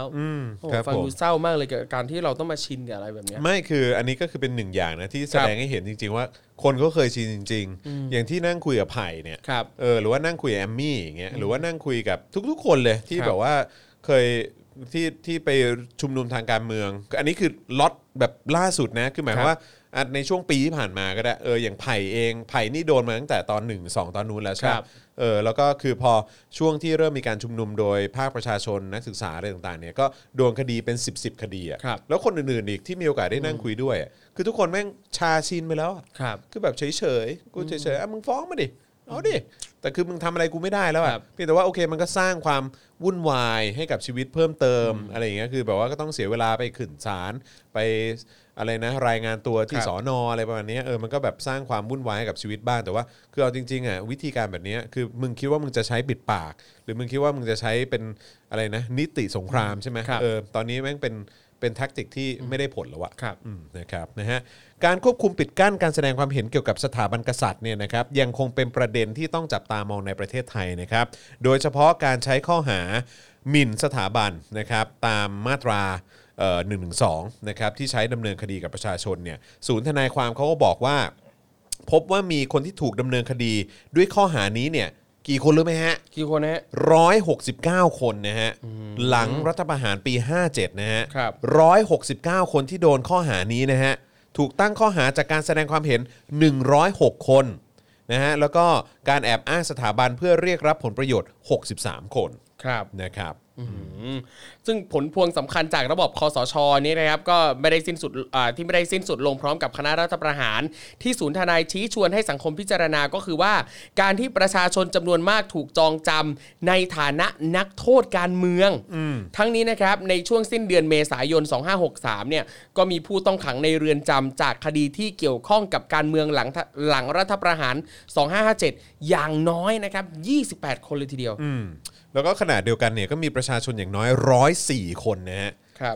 104 คนที่ตัดสินใจเดินทางออกนอกประเทศในช่วง 6 ปีที่ผ่านมานะครับย้ำอีกครั้งนะครับ มีคนอย่างน้อยนะฮะ104 คนที่ตัดสินใจออกนอกประเทศในช่วง 6 ปีที่ผ่านมานะแล้วก็กลายเป็นผู้ลี้ภัยทางการเมืองนะครับ ด้วยเหตุผลที่ว่าไม่ต้องการเข้ารายงานตัวตามคำสั่งคอสชนะครับ รู้สึกอันนี้น่าจะเป็นหนึ่งในนั้นอย่างที่ผมบอกไปก็คืออาจารย์วิรพัฒน์เนี่ยแหละ ครับ นะครับหวาดกลัวจากการถูกติดตามคุกคามโดยเจ้าหน้าที่ทหารนะครับหรือถูกออกหมายจับในคดีม .112 นะฮะแล้วก็ยังมีคดีเกี่ยวข้องกับอาวุธด้วยนะฮะเออ ครับ ที่เขาบอกไงแบบว่าเวลาเจออาวุธอันนี้ก็ต้องเป็นกลุ่มนี้กลุ่มนี้แน่เลยอะไรอย่างเงี้ย ครับในจำนวนผู้ลี้ภัยเหล่านี้นะครับทางศูนย์ทนายก็ได้ระบุว่า มีรายงานบุคคลที่อาจถูกบังคับให้สูญหาย 6 คนครับ โดย 3 คนเกี่ยวข้องกับกลุ่มสหพันธรัฐไทย ได้แก่นายชูชีพชีวสุดหรือว่าลุงสนามหลวงครับ แล้วก็มีนายสยามธีรวุฒิ รวมไปถึงนายกฤษณะทัพไทย ซึ่งในเดือนพฤษภาคม 2562 นะครับ มีรายงานว่าทางการเวียดนามได้ส่งตัวผู้ลี้ภัยกลุ่มนี้กลับประเทศไทยแล้วครับ แต่ว่าทางการทั้งสองประเทศเนี่ยปฏิเสธเรื่องดังกล่าว และไม่มีใครติดต่อพวกเขาได้อีกเลย อีกทั้งยังเกิดกรณี 2 ผู้ลี้ภัยกลายเป็นศพลอยมาตามแม่น้ำโขง ในสภาพถูกกระทำอย่างโหดร้ายทารุณ และยังไม่มีคำตอบชัดเจนว่าการกระทำดังกล่าวเกิดขึ้นอย่างไรและโดยใคร อันนี้เรื่องใหญ่นะคุณผู้ชม ครับ คือมันมีรายงานใช่ไหมอย่างที่บอกไปว่าเอ่อทางเวียดนามเนี่ยส่งตัวผู้ลี้ภัยกลับมาเมืองไทยแล้ว ครับ ซึ่งสำหรับเราก็เป็นเรื่องที่น่าตกใจมาก ครับ นะฮะที่แบบเฮ้ยเขาลี้ภัยทางการเมืองคุณจับเขาส่งกลับมาเหรอ ครับ นะครับแล้วไอ้เรื่องที่น่าตกใจเด้งที่สองก็คือว่าทั้งไทยแล้วก็เวียดนามก็บอกว่าไม่มีไม่มีไม่มีไม่มีไม่มีอะไรเกิดขึ้น แต่ในขณะเดียวกันคือครอบครัวหรือคนใกล้ชิดไม่สามารถติดต่อคนเหล่านั้นได้เลย ครับ อีกเลย อืม คือหายไปจากโลกนี้อะฮะ ครับ อหายไปเลยฮะ ใช่ เขาหายไปไหนอ่ะ อืม แล้วไอ้เรื่องที่น่าตกใจอีกก็คือกรณีที่เกิดพบศพของผู้ลี้ภัยเนี่ยลอยมา ครับ ในแม่น้ำโขงแล้วก็อย่างที่บอกไปก็คือศพก็โดนยัดเสาปูนนะฮะ ครับ เสาเสาซีเมนต์เนี่ย ใช่ โดนคว้านท้องแล้วก็ยัดเสาปูนเข้าไปอ่ะแล้วนี่คือเกิดตรงแม่น้ำโขงลอยมาที่เมืองไทยนะฮะ ครับ นะฮะอ่ะโอเค คราวนี้อย่างที่เราบอกไปว่าอย่างเอ่อคนที่เขาเป็นศิลปินนะเนาะ ครับ นะฮะอย่างนักดนตรีอย่างวงไฟเย็น 4 คน อันนี้ตอนนั้นตอนที่มีข่าวออกมาเนี่ย เราก็ติดตามอย่างใจจดใจจ่อด้วยเหมือนกันนะฮะว่าเขามันเกิดเหตุอะไรกับเขาขึ้น เขาจะปลอดภัยไหมนะเพราะเขาก็ต้องหลบหนีแล้วก็เอาตัวเอาเอาชีวิตตัวเองให้รอดให้ ครับ ได้ เพราะตอนนั้นรู้สึกว่าจะหยุดลาวปะรู้สึกว่าเหมือนเขาจะอยู่ลาวนะถ้าเกิดผมจำไม่ผิด ครับ นะฮะเอ่อกรณีสมาชิกวงไฟเย็น 4 คนเนี่ยก็เป็นกรณีตัวอย่างนะครับของผู้ที่ไม่มีหนังสือเดินทางไทยติดตัว แต่ลี้ภัยไปฝรั่งเศสได้ด้วยเอกสารอนุญาตให้เดินทางเข้าประเทศเป็นกรณีพิเศษ ครับ นะครับซึ่งออกโดยสถานทูตฝรั่งเศสในประเทศต้นทางนะครับผ่านการประสานงานโดยโครงการช่วยเหลือผู้ลี้ภัยนานาชาติ หรือ International Refugee Assistance Project นะฮะหรือว่า IRAP นั่นเองนะฮะซึ่งก็ตอนนั้นลุ้นมาก ครัๆบจำได้ ถ้าถ้าถ้าถ้าคุณผู้ชมติดตาม Twitter ของพวกเขาอ่ะหรือว่าน่าจะเป็น Facebook ด้วยมั้งโซเชียลมีเดียนั่นแหละก็แบบว่าลุ้นชิบหายเลยว่าแบบเขาจะปลอดภัยหรือเปล่า ใช่ เพราะว่า เพราะว่าตอนนั้นเขาอัปเดตมาตลอดเลยว่าเออแบบเนี้ยเหมือนแบบมีคำสั่งมาแล้วนะ ว่า ครับ จะว่าจะส่งทีมเข้ามาเก็บพวกเขาอะไรเงี้ย ครับ แล้วนั่นเลยเป็นเหตุที่ที่ตอนคุณวันเฉลิมโดนหรืออะไรต่างๆเหล่านี้เป็นอะไรที่เราแบบเฮียแม่งไม่ควรเกิดขึ้นจริง ๆ ครับนี่แหละประเทศนี้ยังมีอะไรเยอะแยะอืมนะครับอย่างเอ่อวงไฟเย็นนะครับ พวกเขาก็เริ่มเคลื่อนไหวทางการเมืองด้วยเสียงเพลง หลังการสลายการชุมนุมปี 2553 ที่มีผู้เสียชีวิตเกือบร้อยนะครับ แล้วก็ลี้ภัยไปลาวนะครับ หลังรัฐประหารปี 257 โดยสมาชิกส่วนใหญ่เนี่ยนะครับ มีหมายจับฐานขัดคำสั่งให้ไปรายงานตัวของคณะรัฐประหารในนามคอสช และฐานความผิดตามประมวลกฎหมายอาญามาตรา 112 พวกเขาเลือกที่จะใช้เสียงเพลงในการตอบโต้ด้วยเหตุผลที่ว่า เหมือนที่ฝั่งอนุรักษ์นิยมใช้เพลงกล่อมเกลาพวกเราทุกเช้าเย็น อืมครับผมนะฮะเพลงเขาก็ดังนะ ตอนนี้ ครั ก็ บ ก็กลายเป็นดังแล้วนะ ใช่โอ้โห เออ ดังแบบไปม็อบก็ได้ยินเล่นติ๊กต็อก เออ ก็ได้ยินตอนนี้โอ้โหติ๊กต็อกคนโอ้เอามาคัฟเวอร์เอามาเล่นกันเพียบเลย เฮ้ยอันนี้อันนี้ผมถูกปะวะ ผมจำได้ว่าคือล่าสุดผมเห็นผมเห็นใน Spotify อ่ะ ครับ มี มีใน Spotify ด้วยเหรอ คือผมเห็นมี ของยังโอมเปล่ามี มีสามัญชน อ๋อ มีสา ครั มั บ ญชน แต่ว่าไฟเย็นเนี่ยผมไม่แน่ใจแต่เหมือนวันก่อนผมเสิร์ชแล้วมีไฟเย็นนะ มีชื่อเพลงไฟเย็นของยังโอม อาร์ติสครับ เหรอ ไม่รักนะ ไม่รักนะ ไม่รัก จริงปะ ระวัง เนี่ย ติดคุกนะ เฮ้ยเท่เท่ มีครับผม แล้วก็นี่ดูสิดูลิสต์รายชื่อดิ อ่ะ ดู โอ เพลง เค ที่สามดิ โอเคอ่ะโอ ดู เค เพลงที่สามดิ โอเค เออ รู้เรื่อง รู้เรื่องครับผมนะฮะ รู้เรื่อง ก็เนี่ยแหละฮะมีมีมีใน Spotify ครับ ครับ มีในมีใน Spotify นะครับรู้สึกว่าก็ตอนนี้ก็เริ่มมาแล้วนะเออ ครับ มีแบบสามัญชน มีไฟเย็นอะไรอย่างนี้ด้วยนะครับ ครับ นะก็เออนะก็ลองไปติดตามได้นะครับ ใครที่ใครที่ยังไม่ได้ฟังก็ลองไปติดตามดู ครับ นะ ผม นะฮะ นี่อย่างในใน t ิ k t o k เองอ่ะก็มีคนเอาเพลงของไฟเย็นเนี่ยมาเล่นแบบเยอะมากเลยนะครับ คืออย่างเพลงหนึ่งเนี่ยเข้าไปดูเนี่ยก็มีคนเอาเพลงเนี่ยเอาเอาเสียงของเพลงเนี่ยครับมาใช้เต้นใช้เอ่อ cover กันไปเนี่ยโหเป็นหลายพันเป็นหมื่นหมื่นคลิปเลยนะครับ ซึ่งพอลงไปปั๊บแล้วอ่าเราก็เข้าไปตามดูคอมเมนต์อ่ะคือบางคลิปก็จะมีกลุ่มแบบเอ่อสลิมเข้ามาด่าเข้ามาดิ้นแบบอื้อหือเพียบเลย พลาดเลยอะร ใช่ไหม งี้ พลาดเลยใช่ไหมดิ้ แค่เขา พลด เต้นเพลงไม่รักนะ ฮะ ไม่รักนะ ไม่แต่แต่วันนั้นก็ตลกนะ วันนั้นที่ที่เออมันมีที่หาดใหญ่ปะ ครับ หาดใหญ่ปะรู้สึกว่าจะเป็นที่หาดใหญ่มั้งที่ที่เหมือนมีคนไปต่อบลูทูธอะ อ่า บลูทูธบลูทูธกับกรุ๊ปแบบพวกเสื้อเหลืองอ่ะเออเพอแล้วแบบว่าอยู่ดีก็ไปเชื่อมเข้าบลูทูธเขาอ่ะแล้วแม่งก็เปิดเพลงไม่ ไม่รักนะ เออไม่รักไม่รักระวังติดคุกใช่ไหมเออแล้วแบบแม่งเสือกเต้นกันด้วยเหี้ยโคตรฮาเลย ก็ชอบนะก็แปลว่าเนื้อเพลง เออ ความหมายดีไง ใช่ เนื้อเพลงเนี่ยแมสเข้าถึง ถูกต้อง ผู้คน คุณทีละเออสลิมเขาดิ้นเก่ง ใช่ ดิ้นเก่งก็คือหมายว่าเขาเนี่ยเปิดเพลงเนี้ยเขาดิ้นกันใหญ่เลย ครับ แดนกันใหญ่เลยนะฮะ ใน tinder มีไฟเย็นไหมครับครูทอม คุณจอร์จถามมา อ่ามีแท่งไฟอุ่นๆฮะ เออมีแท่งไม่โดนไปเออครับผมนะฮะอ่ะโอเค เดี๋ยวอีกสักครู่หนึ่งเราจะเข้าประเด็นของสมศักดิ์ปูอบนิดหนึ่งนะครับ ครับ แต่ว่าตอนนี้ขอประชาสัมพันธ์เพิ่มอีกครั้งหนึ่งนะครับ เออเออ ใครที่เข้ามา เออ วันนี้เราจะแจกปฏิทินนะฮะ ครับ ของคณะราษฎรนะครับ ปฏิทินราษฎรนะครับ อันนี้เนาะหนึ่งหนึ่งอันนะฮะเออเขาเขาเรียกเขาเรียกเป็นอันใช่ไหมหนึ่ง หนึ่งหนึ่งชุดแล้ว ห กัน นึ่งชุด เออ หนึ่งชุดนะครับนะฮะเนี่ยถามครูทอมชัวร์สุดละนะฮะเอ่อปฏิทินหนึ่งชุดนะครับนะฮะซึ่งก็จะมีเป็นภาพของเหล่าตัวแทนผู้ชุมนุมนะฮะที่ออกไปต่อสู้นะครับ รวมถึงเหตุการณ์ ไม่ว่าจะเป็นสู้กับการฉีดน้ำสู้กับน้ำสี น้ำสารเคมี แก๊ส ครับ น้ำตรงแก๊สน้ำตาอะไรต่างๆ การชู 3 นิ้วมีหมดเลยนะฮะแล้วก็วันที่นะฮะวันสำคัญต่างๆนะฮะก็จะ ลงเป็นเอ่อวันที่มีความสำคัญทางประชาธิปไตย ใช่ครับ นะครับนะเพราะฉะนั้นก็จะมีผู้โชคดีหนึ่งท่าน ซึ่ง ใช่ เดี๋ยวเราก็จะแรนดอมนะครับ ซึ่งขอความกรุณานะครับ กดไลค์นะครับ แล้วก็กดแชร์นะครับ แล้วก็เอ่อเดี๋ยวเราจะแรนดอมผู้โชคดีของเรา แล้วก็พอเช็คปุ๊บเนี่ยใครเป็นผู้โชคดี เราก็จะไปดูว่ากดแชร์หรือเปล่า หรือว่าเดี๋ยวจะติดต่อเข้าไปหลังใหม่บอกว่าคุณได้แชร์ไปทางช่องทางโซเชียลมีเดียไหน อ่าน นะครับนะอันนี้คือ 1 ชิ้นนะครับ ค ห รับ นึ่งชุดนะอ่ะของครูทอมนะฮะในมือเป็นสติกเกอร์ ใช่แล้ว นะครับสติกเกอร์4 4 4 4แผ่น สี่แผ่นสี่แผ่น สี่ สี่ แผ่ แผ่ น น สี่ลายนะ ใช่ครั ฮะ บ เออนะครับผมแต่ละแต่ละแผ่นนี้ก็จะมีเรื่องราวของตัวเองนะครับเหมือนจะเป็นการชู 3 นิ้วเนอะเออ เดี๋ยวคำว่าเรื่องราวของตัวเองตัวเองหมายถึงใครฮะ เออเขาเรียกเรื่องราว เรื่องราวในช่วงที่ผ่านมา อ๋อโอเค ขอขออภัยคือ ครับ อ ผม คือแต่ละแผ่นมันก็จะมีแบบมีภาพเหตุการณ์ที่แตกต่างกันไป ใช่ ไม่ว่าจะเป็น นะครับ เหตุการณ์สลายการชุมนุมนะครับ ใช่ เรื่องม็อบต่างๆนะครับ มี เขตราษฎร ใช่ อะไรอางงี้ ยกเลิกหนึ่งหนึ่งสองก็มี พิซซ่าโอยัวอะไรอย่าใช่งงี้เนอะ นะครับ เอ นี่ อนะครับ เมนูน่ารับทานทั้งนั้นเลยนะฮะ เป็น ใช่ 1นึบิสโตรนะครับ อ่าครับหรือว่าอันนั้นน่าจะเป็นโอเลี้ยงนะเออครั อั บ นไหน ผม มีทั้งโอเลี้ยงและโอยัวครับ เอ ผ อ ม โอเลี้ยงโอยัวนะครั ใช่ นะฮะ นี่ แล้วก็มีเหตุการณ์แบบปิดรถไฟปิด BTS ใช่ไหม ครับ มีการ ผม แกล้งตำรวจอะไรต่างๆ สุนัขทรงเลี้ยงอะไรอย่า ครับ งนี้ก็มี โอ้โห นะ ดี ฮะ มาก รถฉีดน้ำอะไรพวกเนี้ยมีหมดนะครับ ครับ นะฮะก็ใครที่อยากจะมาร่วมเอ่อร่วมร่วมลุ้นนะฮะ ค ข รั อบ ง ผม รางวัลเหล่านี้เนี่ยนะฮะก็สามารถติดตามได้เลยนะครับผม ครับ นะฮะก็เอ่อคอมเมนต์เข้ามาเยอะๆนะครับแล้วก็เดี๋ยวเราก็จะแรนดอมเอ่อ ชื่อชื่อเอ่อข้อข้อความอ่ะที่เข้ามาเม้นไว้นะครับนะแล้วก็เราจะเลือกขึ้นมา 5 ผู้โชคดีด้วยกันนะครับแล้วเดี๋ยวจะติดต่อไปหลังไม้นะครับ เพื่อขอเออที่อยู่ในการจัดส่งเดี๋ยวส่งให้ฟรีนะครับผมนะฮะเดี๋ยวพรุ่งนี้แจกอีกดีกว่า เดี๋ยวไปหาของมาแจก ครับ อีกดีกว่านะครับ เนี่ยเดี๋ยวผมจะเข้าไปสั่งซื้อด้วย เออดีดีดี จริง คือตอนเนี้ยคือสามารถเข้าไปสั่งซื้อได้นะที่ ครับ อะไรนะแค IG ชื่อว่า cat slave underscore novelty อ่าใช่ส่วน Facebook เนี่ยก็เป็น Cat Slave ครับ นะเสิร์ชดูได้เอ่อ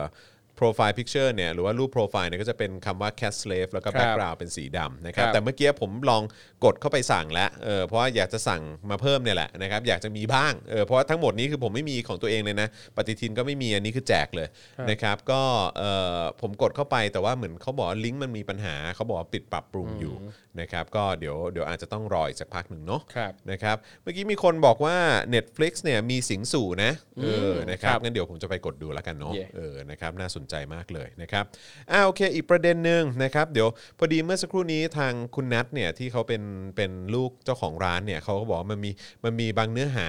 ครับ ในไอตัวในตัวที่เราสัมภาษณ์เขาอะที่เขาอาจจะขอแบบว่าเออแบบอาจจะขอสกรีนนิดนึงเอ ค อ รับ นะครับเพราะว่ากลัวเดี๋ยวเดี๋ยวจะมีปัญหาตามมานะครับแต่ว่าเดี๋ยวรายละเอียดอื่นๆ เราก็เล่าไปตามที่เขาให้สัมภาษณ์มา ครับ นะครับย้ำอีกครั้งก็คือเหตุการณ์เนี่ยก็คือทางสมศักดิ์ปูอบสาขา BTS กรุงทนนะครับนะฮะเอ่อเมื่อ หลายวันก่อนเมื่อสัปดาห์ที่แล้วเนี่ยเราก็รายงานข่าวกันไปเกี่ยวกับเรื่องของสถานการณ์โควิดต่างๆนะครับแล้วก็มันก็มีประเด็นที่เกี่ยวกับทางเจ้าของร้าน สมศักดิ์ปูอบสาขา BTS กรุงทนนะครับที่เราก็เห็นมีการแชร์ข่าวมารวมถึงหลาย ๆ สื่อก็เอาไปนำเสนอด้วยเหมือนกันนะครับว่าเอ่อทางเจ้าของร้านเนี่ยติดมาตั้งแต่ช่วงต้นเดือน ครับ แล้วก็มาทราบว่าตัวเองติดเนี่ยตอนประมาณกลางเดือนแล้วมั้งเออหรือว่าช่วงปลายปลายๆเดือนเนี่ยแหละแล้วก็ แล้วก็ทำให้เป็นเรื่องที่น่าตกใจมาก ไม่รู้ว่ามีใครติดไปบ้างหรือเปล่า ครับ อะไรอย่างเงี้ยนะฮะแล้วก็ทางคุณนัทนะฮะซึ่งเป็นเอ่อลูกของเจ้าของร้านเนี่ยนะครับก็ติดต่อเข้ามาหลังใหม่คุยกับอาจารย์แบงค์นี่แหละใช่ไหมคุยกับอาจารย์แบงค์ใช่ ใช่ครับใช่ คุย ค กับ รับ อาจารย์แบงค์แล้วก็รู้สึกคุยกับพี่ดำด้วยมั้งเออใช่ไหมแล้วก็แล้วก็บอกว่าเออเนี่ยมันมันมีรายละเอียด ครับ ที่เยอะกว่านั้น อ่า อะไรอย่างเงี้ยแล้วก็อยากจะมาชี้แจง แล้ว ค ก็ รับ อยากจะให้ทาง Daily Topics เนี่ยช่วยช่วยกระจายข้อมูลข้อเท็จจริงออกไปนิดนึงอะไรอย่างเงี้ยเออนะครับเพราะว่ามันก็อาจจะมีหลาย ๆ อันที่ที่ที่ทางสื่อหรือว่าแม้กระทั่งเราเองเนี่ยรายงานออกไปคลาดเคลื่อน ครับ นะครับเพราะฉะนั้นก็อย่าเอ่อผมก็เลยบอกว่าเฮ้ยงั้นรีบสัมภาษณ์เลยแล้วก็เอาข้อมูลมานะครับจะได้จะได้เอามานำเสนอให้ฟังนะครับผมนะฮะอ่ะโอเคนะครับก็เดี๋ยวเดี๋ยวผมส่งให้ส่งให้ครูทอมก่อนดีกว่า ว่าไอ้ตรงท่อนไหนเนี่ยที่ที่เอ่อเราอาจจะต้องสกรีนออกนิดนึง ส่งมาแล้วไม่ใช่เหรอครับ ไม่มันมีมันมีอัน อ๋อ ที่ โอเค เอ้ยครูทอมใช้ชื่ออะไรนะครูทอมอ๋อทอมทอม yeah ทอมโเค ทอม อ่ะเดี๋ยวผมส่งฮะ จะได้ตอนที่เราอ่านกันไปเนี่ย จะได้ไม่ไปทับท่อนนี้เนาะ โอเคครับ นะนะฮะ ก็คือสามท่อนนี้เลยนะฮะ ใช่สามท่อนนี้ โค เนาะเออนะครับผมนะฮะโอเคนะครับงั้นเรามา เคลียร์กันหน่อยดีกว่านะครับแล้วก็อธิบายแล้วก็เล่าข้อมูลจากฝั่งคุณนัทนะครับให้คุณผู้ชมได้รับทราบถึงเหตุการณ์ที่เกิดขึ้นเกี่ยวกับประเด็นโควิด -19 นะครับแล้วก็ร้านสมศักดิ์ปูอบสาขา BTS กรุงทนหน่อยละกันนะครับนะฮะเอ่อคุณจอร์จบอกว่าสบายแล้วจอร์จได้กินปูอบ ร้านนี้ผมเคยไปทาน ครับ เออนะฮะตอนนั้นก็ไปทานกับคุณแพรแหละ อ่าน นะครับแล้วก็เพื่อนๆอร่อยมากนะค ครั รับบ ผม นะฮะ นะฮะอ่านับตั้งแต่มีการรายงานเรื่องผู้ติดเชื้อโควิด -19 นะครับที่จังหวัดสมุทรสาครนะครับแล้วก็นำมาสู่การขยายตัวของจำนวนผู้ติดเชื้อภายในเวลาไม่กี่วันเนี่ยนะครับเอ่อก็ก่อให้เกิดประเด็นทางสังคม เรื่องของการดูแลประชาชนในเรื่องของค่าตรวจ แล้วก็เอ่อการรักษาในโรงพยาบาลต่างๆนะครับสำหรับกลุ่มเสี่ยงอย่างกว้างขวางนะครับ Daily Topics เนี่ยก็มีโอกาสพูดคุยกับคุณนัทนะฮะทายาทของร้านสมศักดิ์ปูอบ สาขารถไฟฟ้า BTS กรุงธนบุรีนะครับซึ่งเป็นหนึ่งในผู้ได้รับผลกระทบจากโรคระบาดนี้นะครับแล้วก็มีหลายประเด็นที่น่าสนใจ แล้วก็อาจจะสามารถสะท้อนช่องโหว่ของการรับมือของรัฐได้เป็นอย่างดีนะครับก็เลยรวบรวมข้อมูลมา แล้วก็ต้องขอขอบคุณคุณนัทด้วยที่อธิบายแล้วก็ให้สัมภาษณ์เราอย่างละเอียดด้วย ครับ นะ ผม จากการที่มีรายงานกันในหลายสื่อนะครับ ว่าทางคุณรัฐคุณแม่ของคุณนัทผู้เป็นเจ้าของร้านสมศักดิ์ปูอบเนี่ยนะครับ มีแนวโน้มติดเชื้อตั้งแต่วันที่ 1 ธันวาคมแล้วเนี่ยนะฮะทางร้านได้ออกมาให้ข้อมูลเพิ่มเติมครับว่า ทางคุณแม่และครอบครัวของคุณนัทเนี่ยไม่ได้รู้ตัวมาก่อนนะครับ ว่าได้รับเชื้ออหรือว่ารับมาตั้งแต่วันที่เท่าไหร่ตรงนี้ไม่มีข้อมูลเลยนะครับ จนกระทั่งได้เห็นรายงานข่าวเรื่องการแพร่ระบาดในพื้นที่ตลาดกลางกุ้ง เมื่อวันที่ 19 ธันวาคม ก็เลยรีบเข้าไปตรวจในวันที่ 20 ธันวาคม แล้วก็ทราบผลในวันที่ 21 ธันวาคมครับ อ่า คือก่อนหน้านี้ไม่ไม่รู้เลยไม่รู้เลย ใช่ใช่ ครับ นะครับทางรายการเองเนี่ยก็เคยเมนชั่นถึงไทม์ไลน์วันที่ 1 ไปด้วยเหมือนกันนะครั ครับ บ ก็เลยอยากจะขอแก้ไขข้อมูลให้อีกครั้งหนึ่งนะครับนะย้ำอีกครั้งนะครับว่าขอแก้ไขข้อมูลนะครับจากที่คุณนัทแจ้งเข้ามานะครับว่าคุณแม่คุณพ่อแล้วก็ตัวคุณนัทเองเนี่ยเดินทางไปตรวจเชื้อในวันรุ่งขึ้นนะฮะก็คือวันที่ 20 ธันวาคม ครับ เป็นวันอาทิตย์นะครับหลังจากที่ได้เห็นข่าวในวันเสาร์ที่ 19 ธันวาคม เมื่อทราบผลในวันที่ 21 ธันวาคม ก็ได้ประกาศลงเพจทันที เพื่อเตือนลูกค้านะฮะให้ลองเช็คตัวเองย้อนไป 14 วัน ครับผม นะครับ ซึ่งอย่างเอ่อก็มีรุ่นน้องที่ผมรู้จักเนี่ยก็ไปไปรับประทานที่ ที่สาขา ร้าน นี้เหมือน ที่นี้ กัน เหมือนกันนะครับ วันนั้นเลย อืม นะค วัน รั นั้ บ นเหมือนกันใช่ไหม ใช่ครับ ม ตอนนี้ก็กักตัวเหมือนกัน ผมกักตัวเหมือนกัน ต้ง เพื่อความ ดู ชัวร์ไง ใช่ครับ ครับผม ใดๆก็ตามนะครับ การเข้ารับการตรวจของคุณนัทและครอบครัวเมื่อวันที่ 20 ธันวาคม หลังเห็นข่าวการแพร่ระบาดที่ตลาดกลางกุ้งเนี่ยนะครับ เป็นการเลือกที่จะเข้ารับการตรวจเองนะครับ แม้ว่าจะไม่ได้มีอาการผิดปกติใด ๆ และคุณแม่นะครับที่ต่อมาเนี่ยได้ทราบผลว่าติดเชื้อนั้นเนี่ยก็ไม่เคยเดินทางไปที่ตลาดกลางกุ้งเลย เอาไม่เคยไปใช่ไหม ไม่ไม่ ฮะ เคยไปด้วยนะครับ ไม่มีอาการผิดปกติใดๆเลย แต่ว่าที่ไปตรวจนะครับก็เพราะว่าคุณแม่เนี่ยได้ไปซื้อกุ้งที่แพกุ้งตลาดวัดใหม่มหาชัย อ่า ซึ่งเป็นแพขนาดเล็กบริเวณใกล้หอนาฬิกา โอเคเข้าใจละ นี่ยสังเกตได้ว่าคือ คือ แห ไป ล่ง คนละที่กัน ใช่ แหล่งที่ตอนแรกออกข่าวมาว่าอ่ะมีเชื้อเยอะมากก็คือที่ตลาดกลางกุ้ง คุณแม่ก็ไม่ได้ไป อาการผิดปกติก็ไม่มี แต่ว่าคุณแม่รู้ตัวว่าคุณแม่เนี่ยเดินทางไปที่แพกุ้ง ซึ่งอยู่ที่มหาชัย ครับ อ่ะแต่เนี้ยด้วยความที่เอ่อคุณแม่ก็เอ่อคิดว่าน่าจะมีความรับผิดชอบต่อสังคมประมาณหนึ่งคือ ถึงแม้ว่าตัวเองจะไม่ได้เสี่ยงอะไร ไม่ได้ เลย ไปตแต่รง ก็ นั้นนะ ขอหน่อยขอไปตรวจ เพื่อความ หน่อย ชัวร์เพื่อความ ใช่ ชัวร์อืม นะครับ โดยตั้งใจว่าจะตรวจเพื่อความสบายใจของครอบครัวของพนักงานและลูกค้า เท่านั้นเองนะครับ โดยทราบผลตรวจเมื่อช่วงเย็นวันที่ 21 ธันวาคมที่ผ่านมานะครับว่าคุณแม่ติดเชื้อ ซึ่งทุกคนในครอบครัวนี่ก็ตกใจมากเลยครับ เพราะว่าคุณพ่อและคุณแม่เนี่ยไม่มีอาการอะไรใด ๆ เลย ต้องย้ำนะครับ ว่าไม่มีอาการอะไร ใช่ เลยนะฮะ คือไม่ว่าจะไอจามระบบอื่นๆเนี่ยปกติมาก ทั้งการรับกลิ่นรับรสได้เหมือนเดิม เหมือนเดิมเลย ใช่ ซึ่งอย่างเทียบกับตอนผมเองที่ตอนผมไปตรวจเนี่ย ตอนนั้นอ่ะคือผมรู้สึกว่าตัวเองมีอาการไข้ละ อืม มีอาการไข้ แล้ แล้ว ว ตอน ก็ นั้นคนไข้สูงด้วยนี่ ใช่ไม่แล้วคือตอนของผมไปตรวจเนี่ย ตอนแรกเนี่ยไม่ได้รู้สึกว่าไข้สูงแค่รู้สึกว่าตัวเองมีไข้ แล้วก็ตอนนั้นตอนคืออยู่ไปห้างด้วย เข้าห้างปั๊บไม่ว่าจะมีกี่ประตูที่ให้สแกนอะไอตรวจอุณหภูมิอะ เออ เราตรวจทุกที่ทุกที่ปกติหมดเลยขึ้น เออ ว่า เออเออเออ36แต่พอไปถึงมือหมอปั๊บหมอตรวจปั๊บ39.5 เช็ด แบบเนี้ยนั่นแปลว่าอีกเครื่องตามห้างเนี่ยก็ไม่ได้จะไว้ใจได้เลย เออเชื่อได้ นจุดที่ ขนาดไหนวะ มาแบบมาแบบให้เสียเวลาในการเข้าห้างเฉยๆอะ เออ นั่นแหละ อบเสียว ครับ เหมือนกันเนาะ ซึ่งอย่างผมเองเนี่ยอ่ะมีอาการขั้นเนื้อขั้นตัว ดูเมื่อยเนื้อเมื่อยตัวดูมือไม้สั่นอะไรเงี้ยก็เลยรู้สึกว่าเฮ้ยอยากจะไปตรวจเพื่อความชัวร์แต่อย่างเคสของคุณแม่คุณนัทอ่ะคือไม่มีอาการอะไรเลย ใช่ นะ อันนี้คือทั้งคุณพ่อแล้วก็ คุณแม่ ครับ ของ ผม คุณนัทเลยนะฮะคือ ครับ ไม่มีอาการอะไรเลยนะฮะไอจามอะไรไม่มี ครับ รับกลิ่นรับรสได้ปกติเหมือนเดิมเลย ครับ นะฮะคุณนัทเขาบอกว่าทางครอบครัวเนี่ยสันนิษฐานว่าคุณแม่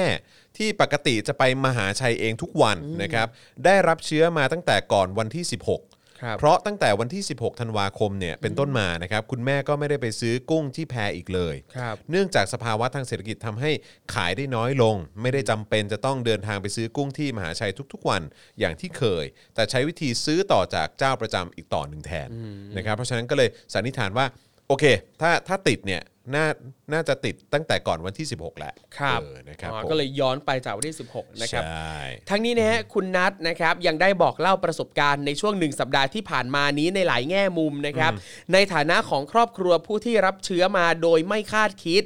นะครับ ไม่คิดเลยว่าจะนำมาสู่ความเสียหายในด้านต่างๆ ได้ โดยคุณนัทเองนะครับ ก็ได้ฝากเรียนไปยังผู้ที่เข้าใจผิด ว่าทางครอบครัวรู้ตัวว่าติดเชื้อแต่ยังเปิดร้านอยู่ว่าไม่เป็นความจริงเลยนะครับ คือ ตรงเนี้ยย้ำว่าไม่เป็นความจริงนะครับ ครอบครัวนี้ไม่ได้เปิดร้านโดยที่รู้ว่าติดเชื้ออนะครับ เพราะว่าครอบครัวนี้เองนะครับ ก็เพิ่งทราบผลเมื่อวันที่ 21 ธันวาคมที่ผ่านมานี้เอง ใช่ใช่ นะครับ นะครับเพราะฉะนั้นคือพอทราบผลเนี่ยอันนี้ก็พอทราบปุ๊บเนี่ยก็ก็ได้ได้มีการแจ้งหรือว่า ครับ เอ่อให้กับสาธารณะได้ทราบกันไป ใช่ นะครับ ครับ เพื่อความปลอดภัยด้วยนะครับนอกจากนี้เนี่ยก็ยังได้ทำการบอกเล่าข้อมูลที่เป็นประโยชน์นะครับตลอดจนอัปเดตไทม์ไลน์แบบวันต่อวันนะครับเพื่อความสบายใจของผู้เกี่ยวข้องทุกส่วนไว้ในเพจ สมศักดิ์ปูอบสาขา 2 BTS กรุงธนบุรีนะค ค รั รั บบ ซึ่งสามารถลองไปกดดูได้นะครับ ครับ ใครที่ยังไม่ได้ลองดูนะครับนะฮะเอ่อซึ่งจะมีการระบุสถานที่ที่คุณแม่ แล้วก็คุณนัทเนี่ยได้ผ่านเข้าไปในช่วงตั้งแต่วันที่ 8 ถึง 15 ธันวาคมอย่างละเอียดด้วย ครับ นะครับ นับตั้งแต่ได้ทราบผลว่าคุณแม่ติดเชื้อโควิด -19 นะครับ คุณนัทก็ได้พยายามขอโทษต่อผู้ที่ได้รับความเสียเอ่อผู้ที่ได้รับความเสี่ยง ทั้งทางตรงและทางอ้อมในทุกๆ ช่องทางครับ โดยทางร้านก็มีแผนปิดร้านชั่วคราวอย่างน้อย 14 วัน โดยยืนยันว่าแม้การออกมาแจ้งเรื่องการติดเชื้อของคุณแม่ จะส่งผลต่อภาพลักษณ์ของร้าน แต่ก็เป็นความรับผิดชอบทางสังคมที่ต้องทำเพื่อความปลอดภัยของลูกค้าและทุกฝ่ายที่เกี่ยวข้องครับ อืมครับผมนะฮะเมื่อเมื่อเมื่อสักครู่นี้เอ่อรู้สึกว่าจะมีอัปเดตเข้ามานิดนึงนะฮะบอกว่าเอ่อคุณนัทฝากเน้นย้ำนะครับว่าคุณแม่ดูแลแค่สาขา BTS กรุงทนเท่านั้นนะคะ อ่าโอเค นะฮะไม่เกี่ยวกับสาขาอื่นนะคะ ครับ เออนะครับเพราะว่าไม่อยากให้ไปกระทบกับสาขาอื่นๆ ซึ่งเป็นญาติกัน ครับ ไม่เกี่ยวข้องกันนะเออนะครับผมนะฮะเอ๊ะโทษทีนะฮะครูทอมถึงตรงไหนนะ เอ่อถึงตรงที่เอ่อต่อถึงตรงที่ว่าเอ่อร้านเอ่อมีแผนปิดร้านชั่วคราว 14 วันนะครับ อ๋อครับผมนะฮะอ่ะโอเคนะครับก็คุณนัทเนี่ยกล่าวถึงประสบการณ์นะฮะในการเข้ารับการตรวจโควิดที่โรงพยาบาลเอกชนนะครับซึ่งไม่ได้รับการตรวจรักษาฟรีนะครับนะฮะยังมีความน่าสับสนแล้วก็ไม่ชัดเจนนะครับเกี่ยวกับสิทธิ์ในการตรวจแล้วก็รักษานะครับโดยไม่เสียค่าบริการของกลุ่มเสี่ยงนะเพราะว่า คราวที่คุณแม่เข้าไปตรวจโควิด ที่โรงพยาบาลพญาไท3เนี่ยนะฮะวันที่ 20 ธันวาเนี่ยชำระเงินไปเป็นเงิน 5,000 บาทสำหรับค่าตรวจนะ ครับ นะฮะซึ่งในขณะนี้เนี่ยยังไม่มีการติดต่อคืนเงินเข้ามา แม้ว่าจะเคยรายงานว่าตรวจแล้วเอ่อตรวจแล้วเป็นตรวจฟรีทุกเคส แม้ว่าเขาจะมีการบอกอย่างนั้นนะ ครั ฮะ บ คือผมผมไม่แน่ใจว่าอันนี้คือทางโรงพยาบาลบอกหรือเปล่าแต่ผมเข้าใจว่าอาจจะเป็นทางรัฐบอกปะ อ่าทางรัฐบอกครับ และทางอย่างผมเองเนี่ยที่ผมไปตรวจมาโรงพยาบาลก็แจ้งแบบนี้ แล้วก็ทางอ่าประกัน อืม ก็แจ้งแบบนี้เหมือนกั อ๋ น อเหมือนกันใช่ไหม ใช่ครับ เพราะว่าอย่างอย่างประกันที่ผมทำอะครับจะเป็นแบบที่เอ่อเอ่อประกันจะ cover เฉพาะการตรวจเพื่อรักษา อ่า แต่อย่างเคสของโควิดอ่ะมันไม่ใช่ตรวจเพื่อรักษา แต่เป็นการตรวจหาว่าเป็นหรือเปล่า ซึ่งถ้าซึ่งตรงเนี้ยประกันจะไม่ cover อืม แต่ถ้าเอ่อเวลาเราเราไปใช้บริการเราไปตรวจที่โรงพยาบาลอ่ะเราสำรองออกไปก่อน แต่ถ้าเราเป็นอ่ะรัฐบาลอ่ะจะจัดการให้ อ๋อ แต่ว่า เหรอ ตรงเนี้ยเราก็ไม่รู้ว่าจะจัดการคืนเงินให้โดยวิธีไหน อ๋อแต่ว่าถ้าเป็นอย่างที่คุณนัทบอกมาเนี่ยก็คือว่าเนี่ยไปตรวจมาตั้งแต่วันที่ 20เนี่ย ครับ จ่ายไปละ5,000เนี่ย ครับ จนทุกวันนี้ก็ยังไม่มีติดต่อกลับมานะครับ ผม ว่าจะคืนเงินให้ ครับ ครับผม ในส่วนของคุณพ่อนะครับ คุณนัทเนี่ยลองพาไปตรวจที่โรงพยาบาลเกษมราชบางแค เนื่องจากเพื่อนคุณพ่อที่เคยทานข้าวกับคุณพ่อเนี่ยถือว่าเป็นกลุ่มเสี่ยงที่รองลงมาได้เข้าตรวจที่โรงพยาบาลเกษมราชประชาชื่นแล้ว ได้รับการตรวจฟรี แต่เมื่อคุณนัดพาคุณพ่อไป กลับมีการเสียค่าใช้จ่าย 3,000 บาท อืม โดยทางโรงพยาบาลอธิบายว่าเกษมราชแต่ละสาขา มีนโยบายที่แตกต่างกันขึ้นอยู่กับผู้บริหาร อย่างไรก็ดีครับ ผลตรวจในเวลาต่อมาคือ คุณพ่อติดเชื้อโควิด -19 ด้วย แต่เพื่อนคุณพ่อไม่ได้รับเชื้อเช่นเอ่อแต่เพื่อนคุณพ่อเนี่ยไม่ได้รับเชื้อ เช่นเดียวกับพนักงานในร้านสมศักดิ์ปูอบ ที่ไม่มีใครติดเชื้อต่อจากคุณแม่รัฐ อ๋อเพราะฉะนั้นก็คือคนที่ไปทานข้าวกับคุณพ่อ ก็ไม่มีใครติด ไม่มีใครติดค เอ่ รั อบ พนักงานในร้าน ซึ่งน่าจะอยู่ใกล้ชิดคุณแม่ ก็ไม่ติด ก็ไม่ติดเหมือน ค กั รับแต่อย่างอย่างตรงนี้เนี่ยเราก็จะเห็นอีกประเด็นหนึ่งว่าเอ่อการที่ได้จะได้ตรวจฟรีหรือไม่ฟรี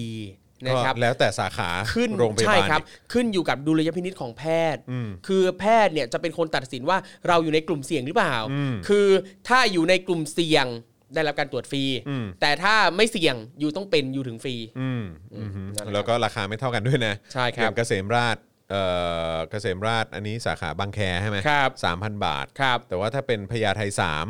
ครับ อันี้ห้าพัน ครับ นะครับ ก็แตกต่างกันไป ใช่ เนาะ อย่างตรงนี้เนี่ยเราก็จะเห็นว่ามีหลายเรทราคามากเลย ใช่ใช่ นะครับ นะครับนะฮะ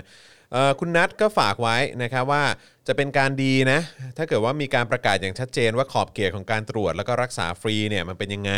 เพื่อประโยชน์ของประชาชนนะครับตัวคุณนัทเองเนี่ยก็พาตัวเอง ไปตรวจที่โรงพยาบาลทันทีเหมือนกันนะค ครั รับบ หลังจากทราบผลว่าคุณแม่เนี่ยติดเชื้อนะครับแต่ทางโรงพยาบาลแจ้งว่าแม้จะฟรีค่าตรวจ แต่อย่างไรก็ดีเนี่ยคุณนัทจะต้องชำระค่าบริการโรงพยาบาล แล้วก็ค่าบริการผู้ป่วยนอกนะฮะซึ่งท้ายสุดเนี่ยคุณนัทก็ได้เสียค่าบริการไปเป็นเงิน 1,000 บาทใช่ไหมเพราะคือจริง ๆ คุณนัทก็ถือว่าเป็นกลุ่มเสี่ยงใช่ไหมล่ะ ใช่ ถ้าคุณ เสี่ แม่ ยงเพราะว่าอยู่ใกล้ชิดผู้ติดเชื้อ ใช่ใช่นะครับแต่ก็น่าแปลกใจที่คุณพ่อ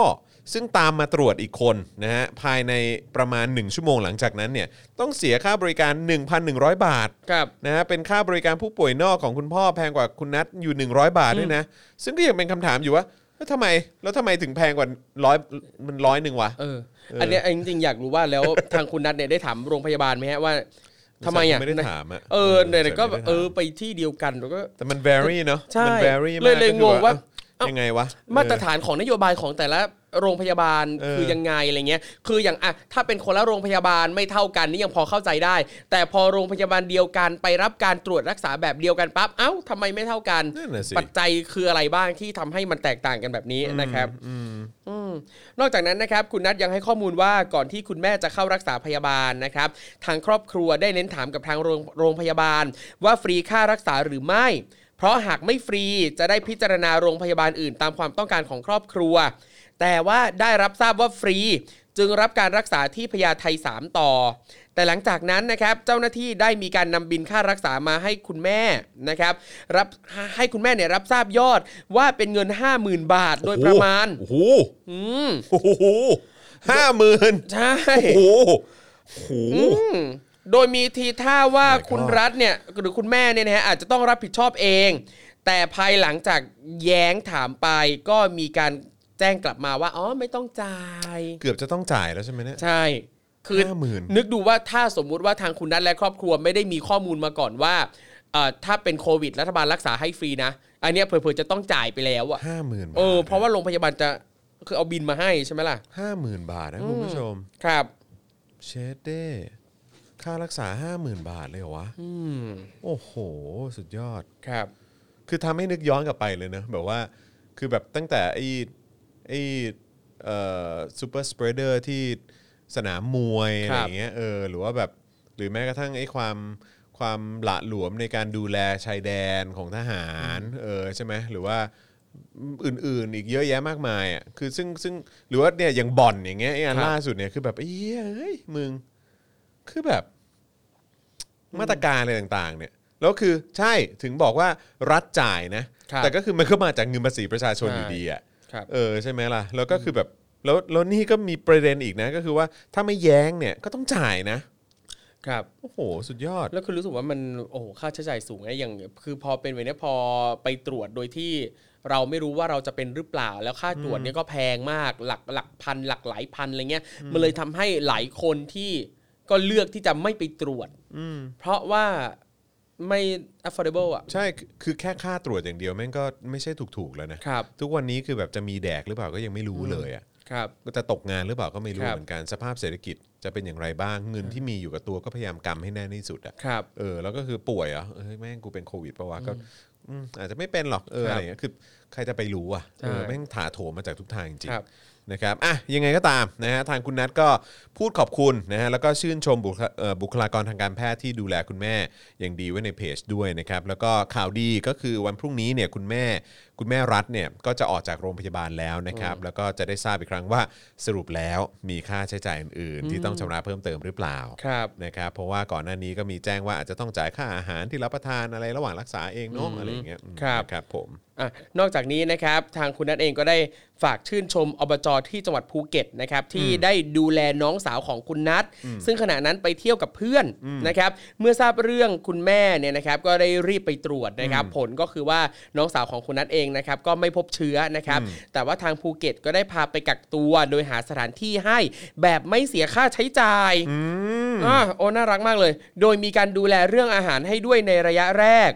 ถือว่าทางภูเก็ตเนี่ยเทคแอคชั่นได้ทันท่วงที รวดเร็วแล้วก็ชัดเจนมากๆ ตรงนี้คุณนัทเองก็ขอชื่นชมมาด้วยนะครับ ก็คือภูเก็ตเองก็คงจะต้องมีความละเอียด หรือว่าต้องมีความนะเทคแอคชั่นแบบ ครับ เร็วขนาดเนี้ยเพราะเขาก็เป็นพื้นที่การท่องเที่ยวอะเนาะ ใช่ แล้วก็ได้รับผลกระทบเยอะมากๆนะครับภูเก็ต ใช่ใช่นะครับแล้วก็สุดท้ายนะครับคุณนัทก็ฝากถึงประชาชนทุกคนนะครับอยากให้ทุกคนเห็นใจกันนะครับแล้วก็อยากฝากพี่จอนช่วยสร้างความเข้าใจเกี่ยวกับการเห็นอกเห็นใจ มุมมองต่อผู้เสี่ยงติดเชื้อ หรือผู้ป่วยโควิด -19 เพราะหลายคนถูกรังเกียจ และถูกปฏิบัติอย่างไม่ให้เกียรติ ส่งผลต่อสภาพร่างกายและจิตใจนะครับ มันน่าจะดีนะ ถ้าเกิดว่ามีการให้ความรู้กับประชาชนอย่างกว้างขวางขึ้นนะครับ ว่าการติดเชื้อเนี่ยต้องอาศัยเงื่อนไขหลายอย่างนะครับไม่ว่าจะเป็นระยะความใกล้ชิด การพูดคุย ระยะเวลาที่พูดคุยนะครับ เนื่องจากคนรอบตัวของคุณแม่ นอกจากคุณพ่อแล้วเนี่ยไม่มีใครได้รับเชื้อนะครับ ครับ แม้ว่าจะเคยดื่มน้ำหลอดเดียวกันนะ เออนะฮะก็ก็ก็ไม่ติดเหมือนกัน ครับ แต่ว่าอย่างกรณีอย่างตรงที่เมนชั่นถึงเรื่องการดื่มน้ำด้วยหลอดเดียวกันเนี่ย เอาจริงก็รู้สึกว่าก็แต่ก็แต่ก็ต้องระวังเหมือนกันนะครับ ถึงแม้ว่าอ่า แต่ อาจ ไม่ใช่ จะไม่ได้ โควิด เป็นโควิดอ่ะแต่ก็ เออ จะมีอย่างอื่นเช่นอาจจะเป็น ไว ไว รั รั ส ส ตั ตั บบ อั อั ก ก เส เส บบ บี เออ หรืออะไรก็ว่ากันไป อะไรอย่างเงี้ย นะครับ ใช่ ก็ ใช่ ปลอดภัยไว้ก่อน ใช่ นะครับ นะครับผม รวมถึงต้องการความชัดเจนจากทางภาครัฐเรื่องเกี่ยวกับระบบการตรวจรักษาด้วยนะครับ อันนี้ก็เป็นสิ่งที่คุณนัทบอกนะครับ เพื่อประโยชน์ของคนหมู่มากต่อไป พร้อมทั้งฝากพี่จรนะครับ แชร์มุมมองทางสังคมการเมืองว่าด้วยความเสี่ยงทางสังคมของประชาชนไทยในปัจจุบันด้วยนะครับ ใช่ ก็ฝาก ครับ ไว้ ผม ด้วย นะฮะก็หวังว่าเรื่องราวที่คุณนัทนะครับนะเอามาฝากไว้นะครับก็น่าจะเป็นประโยชน์แล้วก็ขอบคุณคุณนัทมากๆ เลยที่ที่หลังไมค์มาคุยกับทีมงานของพวกเรานะครับแม้ว่า ค ผ รับ มอาจจะไม่ได้เอ่อคุยเองโดยตรงนะฮะแต่ว่าก็ข้อมูลต่างๆที่ที่ได้จากทางเอ่อคุณนัทแล้วก็ครอบ ครับ ครัวเนี่ยถือว่าเป็นประโยชน์มากๆ ครับ นะครับ ผม แล้วก็เอ่อก็ย้ำอีกครั้งนะครับ เมื่อสักครู่นี้ทางคุณแม่ก็ส่งข้อความเข้ามานะบอกว่าเอ่อสมศักดิ์ปูอบสาขา BTS กรุงทนเท่านั้นนะคะเออ เอ ครั อบ ไม่ได้เกี่ยวกับสาขาอื่นนะครับ เออนะครับ เพราะฉะนั้นเอ่ออย่าอย่าไปตกใจหรือไปเข้าใจผิดละกัน ครับผม นะครับ อันแล้วก็มีอีกนิดนึงนะครับคุณนัทก็ฝากอีกนะครับว่าขอฝากชื่นชมทีมคุณหมอและพยาบาลจากสาธารณสุข ที่ดูแลพนักงานของร้านอย่างเต็มที่ ตลอดจนฝากมาว่า คุณนัทเองนะครับไม่ได้เอ่ออยากกล่าวโทษเจ้าหน้าที่โรงพยาบาลทุกโรงพยาบาลที่เข้ารับการตรวจนะครับที่เราพูดกันไปเรื่องค่าใช้จ่ายเรื่องนั้นนี่นู่นนะครับไม่ได้ต้องการจะกล่าวโทษเลยนะครับเพียงแต่ว่าเอ่อเอ่อคือคุณนัทเองก็มองว่าบุคลากรก็ทำหน้าที่ของตนอย่างเต็มที่แล้ว ใช่ใช่ แต่ว่าอยากจะฝากเรื่องเกี่ยวกับการสื่อสารจากทางภาครัฐ ให้มันชัดเจน เออ เพื่อในทางการปฏิบัติงานที่ ใ ชัดเจน ใช่ นะครับ ใช่เลยใช่เลยใช่เลยครับผเนี่ยมะฮะ สำคัญมากนะครับ เรื่อง ถูกต้อง การสื่อสารนะครับ ถูกต้องค ก็ รับ ฝากไปถึงนายกด้วย ใช่ นะครับ คืออันเนี้ยผมเอาตรงๆนะคือคือมันไม่ใช่แค่ประเด็นเรื่องของว่าคนที่ป่วยเป็นโควิด ครับ เท่านั้นที่โดนแบบว่าปฏิปฏิบัติใส่แบบว่าเหมือนอย่างรังเกียจหรืออะไรอย่างเงี้ย ครับ น้องน้องแม่บ้านที่บ้านผมอะ ครับ เขาก็เป็นเขาก็เป็นเออเขาสัญชาติพม่าใช่ไหม ครับ แต่จริงๆเขาเป็นชาวกะเหรี่ยงอะนะเออนะฮะแต่ว่าเขาก็เขาก็คือคือมันจะมีเรื่องเซนซิทีฟนะคือ ครับ แบบว่าอย่าเรียกว่าเป็นพม่าเขาเป็นกะเหรี่ยงอะไรเงี้ย อืมครับ โอเค an- anyway แต่คือแบบว่าก็คือคนโดยทั่วไปก็จะเข้าใจว่าอ๋ออันนี้เป็นเป็นชาวพม่า ครับ เออนะฮะซึ่งซึ่งน้องเอ่อแม่บ้านที่บ้านผมเนี่ยเขาก็ไปซื้อของที่ตลาด แล้วก็มีความระมัดระวังใส่ใจเรื่องความสะอาด ใส่หน้ากากทุกครั้งล้าง ครับ มง ล้างมืออะไรตลอด แต่ว่าเขาก็ออกไปกับกับกับแม่บ้านชาวเอ่อที่เป็นเพื่อนเขาอ่ะเอ่อ ครับ หลังข้างๆเนี่ยก็ไปด้วยกันแล้วก็ไปซื้อของ แล้วก็กลายเป็นว่าคนในตลาดอ่ะก็จะมีแบบเฮ้ยประมาณประมาณ ครับ นั่นนี่แบบอย่าไปเฮ้ยเราห่างๆไว้ ครับ ได้ยินไหมนะมันประมาณได้ยินไหม เอออะไรเงี้ยคือแบบเฮีย เออคือต้องเข้าใจว่าเอ่อเชื้อโควิดเนี่ยนะครับ เวลามันจะติดใครอ่ะมันมีเลือกสัญชาติ ใช่ นะครับ อย่าไปตัดสินว่าต้องเป็นคนสัญชาตินั้นสัญชาตินี้เนี่ยถึงจะติดโควิดนะครับไม่เกี่ยวเลย แม่ง นะครับ เหนื่อยใจฮะ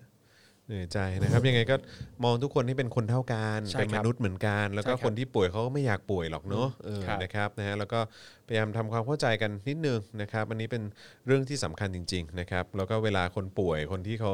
มีเนี่ยกำลังได้รับผลกระทบแบบนี้คือมันคือแค่เรื่องของสภาพการเงิน ครับ ค่าใช้จ่าย ครับผม จะไปตรวจที่ไหน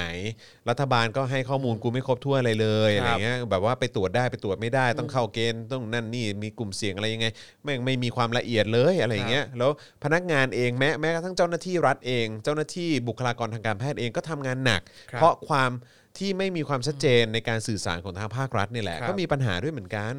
เออแล้วก็แล้วนี่ยังไม่นับชาวต่างชาติอีก ครับ ที่ได้รับผลกระทบ แล้วนี่ยังไม่ได้นับชาวต่างชาติอย่างที่เป็นแรงงานด้วยนะครับ ที่จะต้องต่อวีซ่าอะไรพวกนี้หรือเปล่า แล้วยังไม่รู้เลยว่าชะตากรรมจะเป็นยังไง ครับ เอ๊ะจะถือว่าเป็นคนเข้าเข้าเมืองแบบผิดกฎหมายหรือเปล่า ถ้าเอกสารแบบไม่ได้รับการต่อ เพราะมีปัญหาโควิด คือแบบแม่งมีปัญหาหลายมิติมาก ครับ เลยนะฮะเออเพราะฉะนั้นคือแบบตอนนี้แม่งต้องช่วยกันพยุงนะฮะแล้วก็อย่างที่เรารู้กันก็คือว่าไอ้การที่มันไม่ระบาดรอบแรกหนักขนาดนี้เนี่ย เพราะประชาชนเนี่ยทำงานกันหนักมาก คือหมายความว่าใส่หน้ากากล้างมือกักตัวอยู่บ้าน ยอมเสียเงิน ยอมเสียตังค์ยอมเสียหน้าที่การงานอะไรต่างๆ เพื่อที่ไม่ให้มันระบาด แล้วที่แม่งมาชิบหายแบบเนี้ยโทษใครไม่ได้ฮะ ภาครัฐเนี่ยแหละฮะ ภาครัฐมึงเนี่ยตัวดีเลย ตั้งแต่ไอ้รอบแรกแล้ว ตั้งแต่ไอ้ที่สนามมวยตั้งแต่เฮียอะไรต่างๆ พวกมึงทั้งนั้น ครับ แล้วก็ไอีเนี่ยริมไอ้อะไรนะชายแดนอะไร ชายแดน ต่างๆเหล่านี้ มึงก็เอาถอนคนออกมา งบประมาณ แล้วมึงก็รับงบประมาณไปเยอะชิบหาย โดยเฉพาะกองทัพบบก ครับ มึงบอกว่ามึงเป็นรั้วรั้วของชาติ มึงยังดูแล ตรงนี้ไม่ได้เล ครั ย บ แล้วแม่งก็มาเฮี้ยมาชิบหายแบบเนี้ยแล้วตอนนี้เป็นไง อนุทินก็เข้ากลุ่มเสี่ยง ผู้ว่าสมุทรสาครติดไปแล้ว ครับ เออคือแบบพังเละเละจริงๆฮะเพราะฉะนั้นคือตอนนี้ประชาชนคือเนี่ยแหละฮะก็ต้องมารับมารับผลกระทบจาก ค ครับ วามห่วยแตกของรัฐบาล ใช่ นาจ้าตู่เฮียเนี่ยอืมนะฮะ เนี่ยพูดนะจ๊ะก็ไม่ได้ นะจ๊ะก็ไม่ได้อีก แม่งเอ้ยพังอืมนะฮะโอเคนะครับโอ้โหนี่เราคุยกันมา 1 ชั่วโมง 45 นาที ครับ นะครับอ่าย้ำอีกครั้งใครที่อยากจะสนับสนุนเราให้มีกำลังในการผลิตรายการต่อไปนะครับสนับสนุนเข้ามานะครับทางบัญชีกสิกรไทยนะครับ0698975539นะครับหรือสแกนเคอร์โคก็ได้นะครับผมนะฮะสนับสนุนกันหน่อยเนาะนะครับเราจะได้มีคอนเทนต์ให้คุณติดตามกันแบบนี้ทุกๆ วันจันทร์ถึงศุกร์เลยนะครับนะฮะแล้วก็อย่างที่บอกไปทุกบาททุกสตางค์ที่ทุกท่านสนับสนุนเข้ามาเนี่ยพอมีคอนเทนต์ใหม่ๆอย่างวันพรุ่งนี้พรุ่งนี้เช้าก็จะเป็นพี่แขก อ่า แซบ แน่นอน ครั พ บ รุ่งนี้ก็จะมาถล่มเรื่องโควิดกันอีกรอบหนึ่งนะฮะดูจากต่างแดนดูจากต่างประเทศ ย้อนกลับมาดูเมืองไทยว่าเป็นอย่างไร ครับ ช่วงบ่ายวันพรุ่งนี้ก็จะมีตัวท็อปนะฮะจากเอ่อจากเวทีการชุมนุม ครับผม ร่วมพูดคุยกันนะฮะก็ว่าเพนกวินเอ่อฮอตแล้วคนนี้ก็ฮอตไม่แพ้กัน โอ้ เพราะ ว้าว อยู่ในเวลเดียวกัน ครับ นะครับแล้วก็พรุ่งนี้ก็จะเป็นเอ่อคุณปาล์มนะฮะ อ่าม มาร่วมสัมภาษณ์ด้วย แล้วก็ตอนเย็นก็เป็น Daily Topics นะค ครับ รับเออคุณจอร์นเพิ่งนึกออกเมื่อกี้พูดเรื่องโควิด แล้วก็คือเมื่อวานน่ะเห็นอันหนึงในเพจ CU CU Enterprise ครับ ที่เราบริจาคตังค์มา อ่าอ่าอ่า วิจัย อ๋ อ่ะ อครับผม เออ ครับผมเออ เขาทำคอนเทนต์ลงไปให้คนมาบริจาคแล้วก็อ่าใช้วอร์ดดิ้งว่า จะรอหรือจะรอด จะ นี่ รอหรือจะรอด จะรอหรือจะรอดนี่คือก็ให้ลงบริจาคอืมเลือกเอาว่าจะรอหรือว่าจะรอดนี่ โอเค จะรอหรือจะรอด อ๋อผมเห็นแล้ว เออ ร่วมบริจาค 500 บาท เพื่อเป็น ใช่ ทุนสนับสนุนนักวิจัยไทย ใช่ นะเพียงสแกน QR Code ผ่านโมบายแบงกิ้งแอปพลิเคชัน ใช่ซึ่งผมรู้สึกว่าคือไม่ไม่ไม่ชอบวอร์ดดิ้งเนี่ยจะรอหรือจะรอดอ่ะ คือ เห เห มือ มือน นกับว่า ขู่ๆอย่างเงี้ยไม่รู้นะ ใช่ แล้วคืออ่ะคำว่ารอดรอดมันตรงข้ามกับตายไง คือเหมือนกับว่าเลือกเอาอะว่าจะตายหรือจะรอดอะอะไรอย่างเงี้ย อืม นั่นแหละ ก็รู้สึกว่าอืมเนี่ย อันนี้ก็เป็นปัญหาหนึ่งที่สืบเนื่องจากการสื่อสารเหมือนกันอะที่ พอเลือกเลือกใช้คำได้ไม่เหมาะสมเท่าไหร่นัก มันก็ยิ่งทำให้เรารู้สึกไม่ดี เนี่ยจุฬาผุดโครงการวัคซีนโควิด -19 เพื่อคนไทยสุดท้าย ครับ ดราม่าเกิดทัวร์ลง อืม ก็อาจจะต้องอาจจะต้องพิจารณา ครับ วิธีการสื่อสารกันนิดนึงอะนะฮะ ใช่ อืม นั่นแหละฮะ จริงๆฮะแล้วก็คือตอนนี้อย่างวัคซีนนี่ก็มีโรงพยาบาลเอกชนบาง ครับ แห่งเขาก็มีการ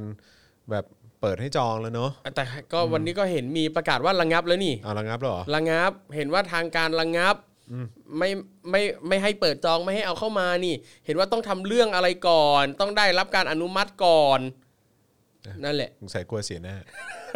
นั่นแหละ ผมว่ารัฐรัฐน่าจะกลัวเสียหน้า นั่นแหละน่าจะอย่างนั้นเราก็รอติดตาม เพราะว่า ข่ วันนี้ก็มี ต่อ คลิปออกมาเยอะมากเลย ครั นะ บ คือแบบว่าคนที่แสดงความเห็นแบบว่าอย่างคนที่สิงคโปร์ ไปครับ ก็ออกมาแสดงความเห็น บอกว่าเออแบบเฮ้ยสิงคโปร์เขาเขาให้ฉีดฟรีทุกคนเลยนะเว้ย อืมครับ เออคนที่ได้คนที่ได้เหมือนคนที่เป็นชาวต่างชาติที่ที่อารมณ์ว่ามี work permit หรืออะไรอย่างเงี้ย ครับ ก็ก็ได้มั้งเพราะว่า ครับ ก็ถือว่าเป็นคนเสียภาษีให้กับทางสิงคโปร์ด้วยเหมือนกัน ครับ อะไรอย่างเงี้ยเออแล้วก็เขาก็จะมีการแบ่งว่าเออแบบบุคลากรทางการแพทย์ ผู้สูงอายุ แล้วก็หลังจากนั้นก็เป็นเนี่ยแหละเป็นประชาชนทั่วไป แล้ว ครั ก็ บ หลังจากนั้นก็เป็นแบบพวกคนที่ได้รับกรีนการ์ดหรือแบบ work permit อะไรประมาณ ครับ เนี้ยแล้วก็ที่อเมริกาก็เหมือนกัน เออเออทำไมประเทศอื่นเขาดูแลประชาชนดูแลคนที่อาศัยทำงานจ่ายภาษีให้ประเทศเขาแบบดีจังเลยอ่ะ ประเทศเขาไม่มีตู่ไง เออ คือรู้สึกว่าไอ้ประเทศที่ดูแลประชาชนแบบนั้นน่ะ ควรค่าแก่การจะมาทวงบุญคุณมากกว่าบางประเทศอีกอะวันนั้นแบบทวงเก่งจังเลยแต่รู้สึกว่าอืมนั่นแหละ บางที่ผมก็แปลกใจนะ ประเทศนี้ก็เป็นอะไรที่แปลกดีเหมือนกันเนาะคือแบบว่าก็มีคนที่ลิสต์แบบรวยเป็นระดับโลกเนาะ ครับ เออใช่ไหมหรือว่า ใช่ แบบหรือว่าแบบว้าวแบบว่า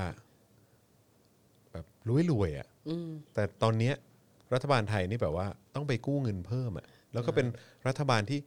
กู้เยอะที่สุดในประวัติศาสตร์ชาติไทยอะ่ะ ครับ ตั้งแต่มีประเทศไทยอ่ะ อืมครับ เออคือแบบว่ากู้เยอะที่สุดอะแล้วก็ใช้งบประมาณเยอะมาก ครับ แต่คุณภาพชีวิตเราได้แค่เนี้ย อืม แล้วก็แล้วก็เนี่ยไอเอ่อวัคซีนก็ครอบคลุมเท่าไหร่13 13 ล้านคน ครับ 13 ล้านคนฮะ ใช่ซึ่งใครจะมีสิทธิ์เข้าถึงบ้าง อืมนั่นแหละฮะ ยินดีด้วยฮะคนไทย ครับ ครับผม สะเทือนใจเหลือเกิน แต่ว่าผมก็มองนะว่าเออแบบวิกฤตการณ์เนี้ยคือมาซ้ำด้วยโควิดเนี่ย ครับ ก็ทำให้คนตาสว่างขึ้นเยอะ ใช่ อืมผมว่ามันทำให้คนตาสว่างขึ้นเยอะ ครับ คุณผู้ชมว่าไงฮะ คุณผู้ชมคิดว่าแบบคนตาสว่างขึ้นเยอะไหมถ้าถ้าคิดว่าคนตาสว่างขึ้นเยอะ กดหนึ่ง เออ นะฮะถ้าคิดว่าไม่กดศูนย์ นี่ นะฮะลองลองลองเม้นเข้ามาหน่อย ใช่ very good ฮะ ครับ คุณฮิรุมิอืม นี่ นะฮะคุณ คุณฮิ พิ รุ น มิ บอกว่าเดนมาร์กถ้าทวงบุญคุณคงโดนประชาชนด่า เราจ่ายภาษีไม่ได้เป็นบุญคุณกัน ครับ อืมนั่นน่ะสิ คุณเดทินี่ก็บอกว่าญี่ปุ่นก็ฟรีหมดครับ เอ่ออะไรอะสั่งเกินจำนวน สั่งเกินจำนวนประชากรในประเทศ รวมชาวต่างชาติไป 10 ล้านโดส อืม นั่นไง มันญี่ปุ่นกับเดนมาร์กไง ครับ มันไม่ใช่ประเทศไทยไง13 ล้านโดส ครับ ครับผม เฮ้อ แล้วก็ไม่รู้ว่ามีบางคนหรือเปล่าเนาะได้รับ เออ การฉีดไปก่อน แ หรือเปล่า อ้ว เนาะ สำหรับประเทศที่ ผมก็ไม่รู้เหมือน ให้ กัน ความสำคัญกับ นะ เรื่อง privilege นั่นนะสิเออแบบว่าพอดีคนนี้แบบสำคัญกว่า ใช่ คนอื่นอะไรเงี้ย ใช่ ต้องฉีดไปก่อนเนาะ ใช่ อะไรอย่างเงี้ยอืมก็ไม่รู้เหมือนกัน ตามนั้น ตามนั้นครับ ตามนั้นแหละ ตามนั้นแหละ ครับผม ครับผมนะฮะอ่ะโอเคนะครับ ทิ้งท้ายอีกครั้งนะครับเออกดหนึ่งเข้ามาเต็มเลยอ่ะก็มีศูนย์เข้ามาบ้าง ครับ แล้วก็หลาย ๆ คนก็อย่างไม่อ่ะบางคนแม่งยังไม่ยังไม่ นี่ ยังไม่ แล้วที่ ยั กดสูง ไตา ผมชอบชื่อมากเลย ชื่ออะไร เมื่อกี้น่ะ ลุง ลุง ตู่ ตู่สสร้า ร้าง ง ชา ชาติ ติมั่นคงมั่งคั่งยั่ง ยืน ผมและชอบคาแรคเตอร์คุณเหลือเกิน ใช่ใช่แต่ว่าก็นั่นแหละเนอะใครใครใครแม่งมั่งคั่งเนอะ ครับ เอออยากรู้เหลือเกินใครมั่งมั่งคั่ง ชัดเจน เราน่าจะพอจิ้มได้เลยฮะใน ครับ ประเทศเนี้ยว่าใครมั่งคั่งบ้าง ใช่ อืมครับผม มีไม่กี่รายนามเท่านั้นหรอก ใช่ครับผมคุณพันธ์บอกว่าตะวันออกกลางอะไรนะฮะเอ่อตะวันออกกลางอะไรนะ คุณพันธ์พิมพ์มาเมื่อกี้ต้องอ่านคอมเมนต์คุณพันธ์บ้างเห็นเราไม่ค่อยเห็นคอมเมนต์คุณพันธ์เลย ครับ คิดถึง จริง โอ้โหมัน เยอะมากเลย มันไหล นะครับ ไปไกลมาก ขออภัยหาไม่เจอนะครับ เออบางทีแบบข้อความมันมันมันไหลไป ครับ เออ นี่น้อง อันนั้นไงตะวันออกกลาง อืม เขาก็สั่งเกินประชากรทั้งนั้น ครับ อืมของเรานี่ 13 ล้านนี่มันมันกี่เปอร์เซ็นต์ของ โอ้โห ก็คือ ไปถึงครึ่งเลย เออมันของ 70 ล้านเนอะ20เปอร์เซ็นต์ 20% ครับผมไม่ถึงด้วย อ่ะอย่างน้อยก็เลย ครับ 10%แล้วก็คิดในแง่บวกไว้นะครับ คุณวิเชษฐ์บอกว่าคนตาสว่างมีเยอะแต่ชินกับการอยู่ใต้อำนาจมืดครับอืมนั่นน่ะสิแต่ผมดีใจนะที่คนรุ่นใหม่เขาแบบว่าเริ่มแบบต่อต้านอ่ะคือแบบ ครับ กูไม่เอากูไม่ต้องการแบบนี้ ใช่ คุณช้องนาบอกว่าน้อยใจในความเป็นไทยเนอะอืมครับ ผมเนอะมันไม่น่าภูมิใจเลยนะฮะ มันไม่ได้มีความน่าภูมิใจนะแบบเกิดเป็นไทยโอ้ครับ ผมนะฮะก็ตามมีตามเกิดไอ้สัตว์ ครับ อืมครับ ผมมึงจะมีแดกหรือเปล่าก็เรื่องของมึงเอออดทนดิเออ ครับ ครับผมจ่ายภาษีบายเออ เอาได้ จะตายเพราะโควิดไหมไม่รู้กูมีกูมีวัคซีนให้อ่ะเออแต่ว่าก็ไม่ถึง 20%ของประชากรอ่ะ เอาหน้าจงภูมิใจเถิดที่เกิดเป็นไทย อย่างน้อยเราก็มิเป็นทาสใครและมีน้ำใจล้นปริ่มนะครับ อืมไม่ได้เป็นท่าใครเป็นท่ากันเองครับผมนะฮะ กรี๊ด ไม่ได้เป็นไม่ได้เป็นท่าต่างชาตินะครับ เป็นเป็นท่ากันเองเนี่ยแหละค ก รั รี๊ บ ด เออนะฮะก็อย่างที่พี่แขกบอกนะครับ ยังมันยังมีคนจำนวนเยอะมากที่ยังติดสันดานความเป็น ใช่ ทาสและ ใช่ ความอยากเป็นท่าสต่อไป ถูก ครับผมนะแต่พอดีคนหนึ่งเขาตื่นกันหมดแล้วเว้ย ใช่ อืมคบ เราต้องเข้า ผม ใจว่าการเอ่อถ้าเธอเลิกเป็นทาสเธอก็สามารถจะมีชีวิตอยู่ในสังคมนี้ได้ดีกว่านี้ด้วย ดีกว่านี้ด้วยค่ะ ใช่ คุณมิ้นบอกว่าความเป็นไทยคือตอแหลอะไรนะ คือตอแหลเพื่ออำนาจและผลประโยชน์ของชนชั้นนำ อืม เอาละเว้ยค ครั รับบ ผมนะฮะเอ่ออะไรอะไทยคนดีไม่ตายอะไร ฟังจ้าแต่ไม่ค่อยได้เม้นโควิดยังระบาดเยอะในโอมาน แต่ก็ใช้ชีวิตกันแล้วอืม อืม ครับ ครับ ผ ผม ม นะฮะคิดถึงคิดถึงคุณพันช์นะฮะ ครับ ชอบอ่านคอมเมนต์คุณพันช์นะครับนะฮะโอเคนะครับ คุณวิโรธวัคซีนราคาถูกมาบ้านเราบริจาค 500อืมครับผม ก็รู้สึกว่าเราซื้อแพงกว่าคนอื่นนะ เออนะฮะอย่างที่อ่านอ่านรายละเอียดให้ฟังไปอะ ครับ เออนะฮะอังกฤษ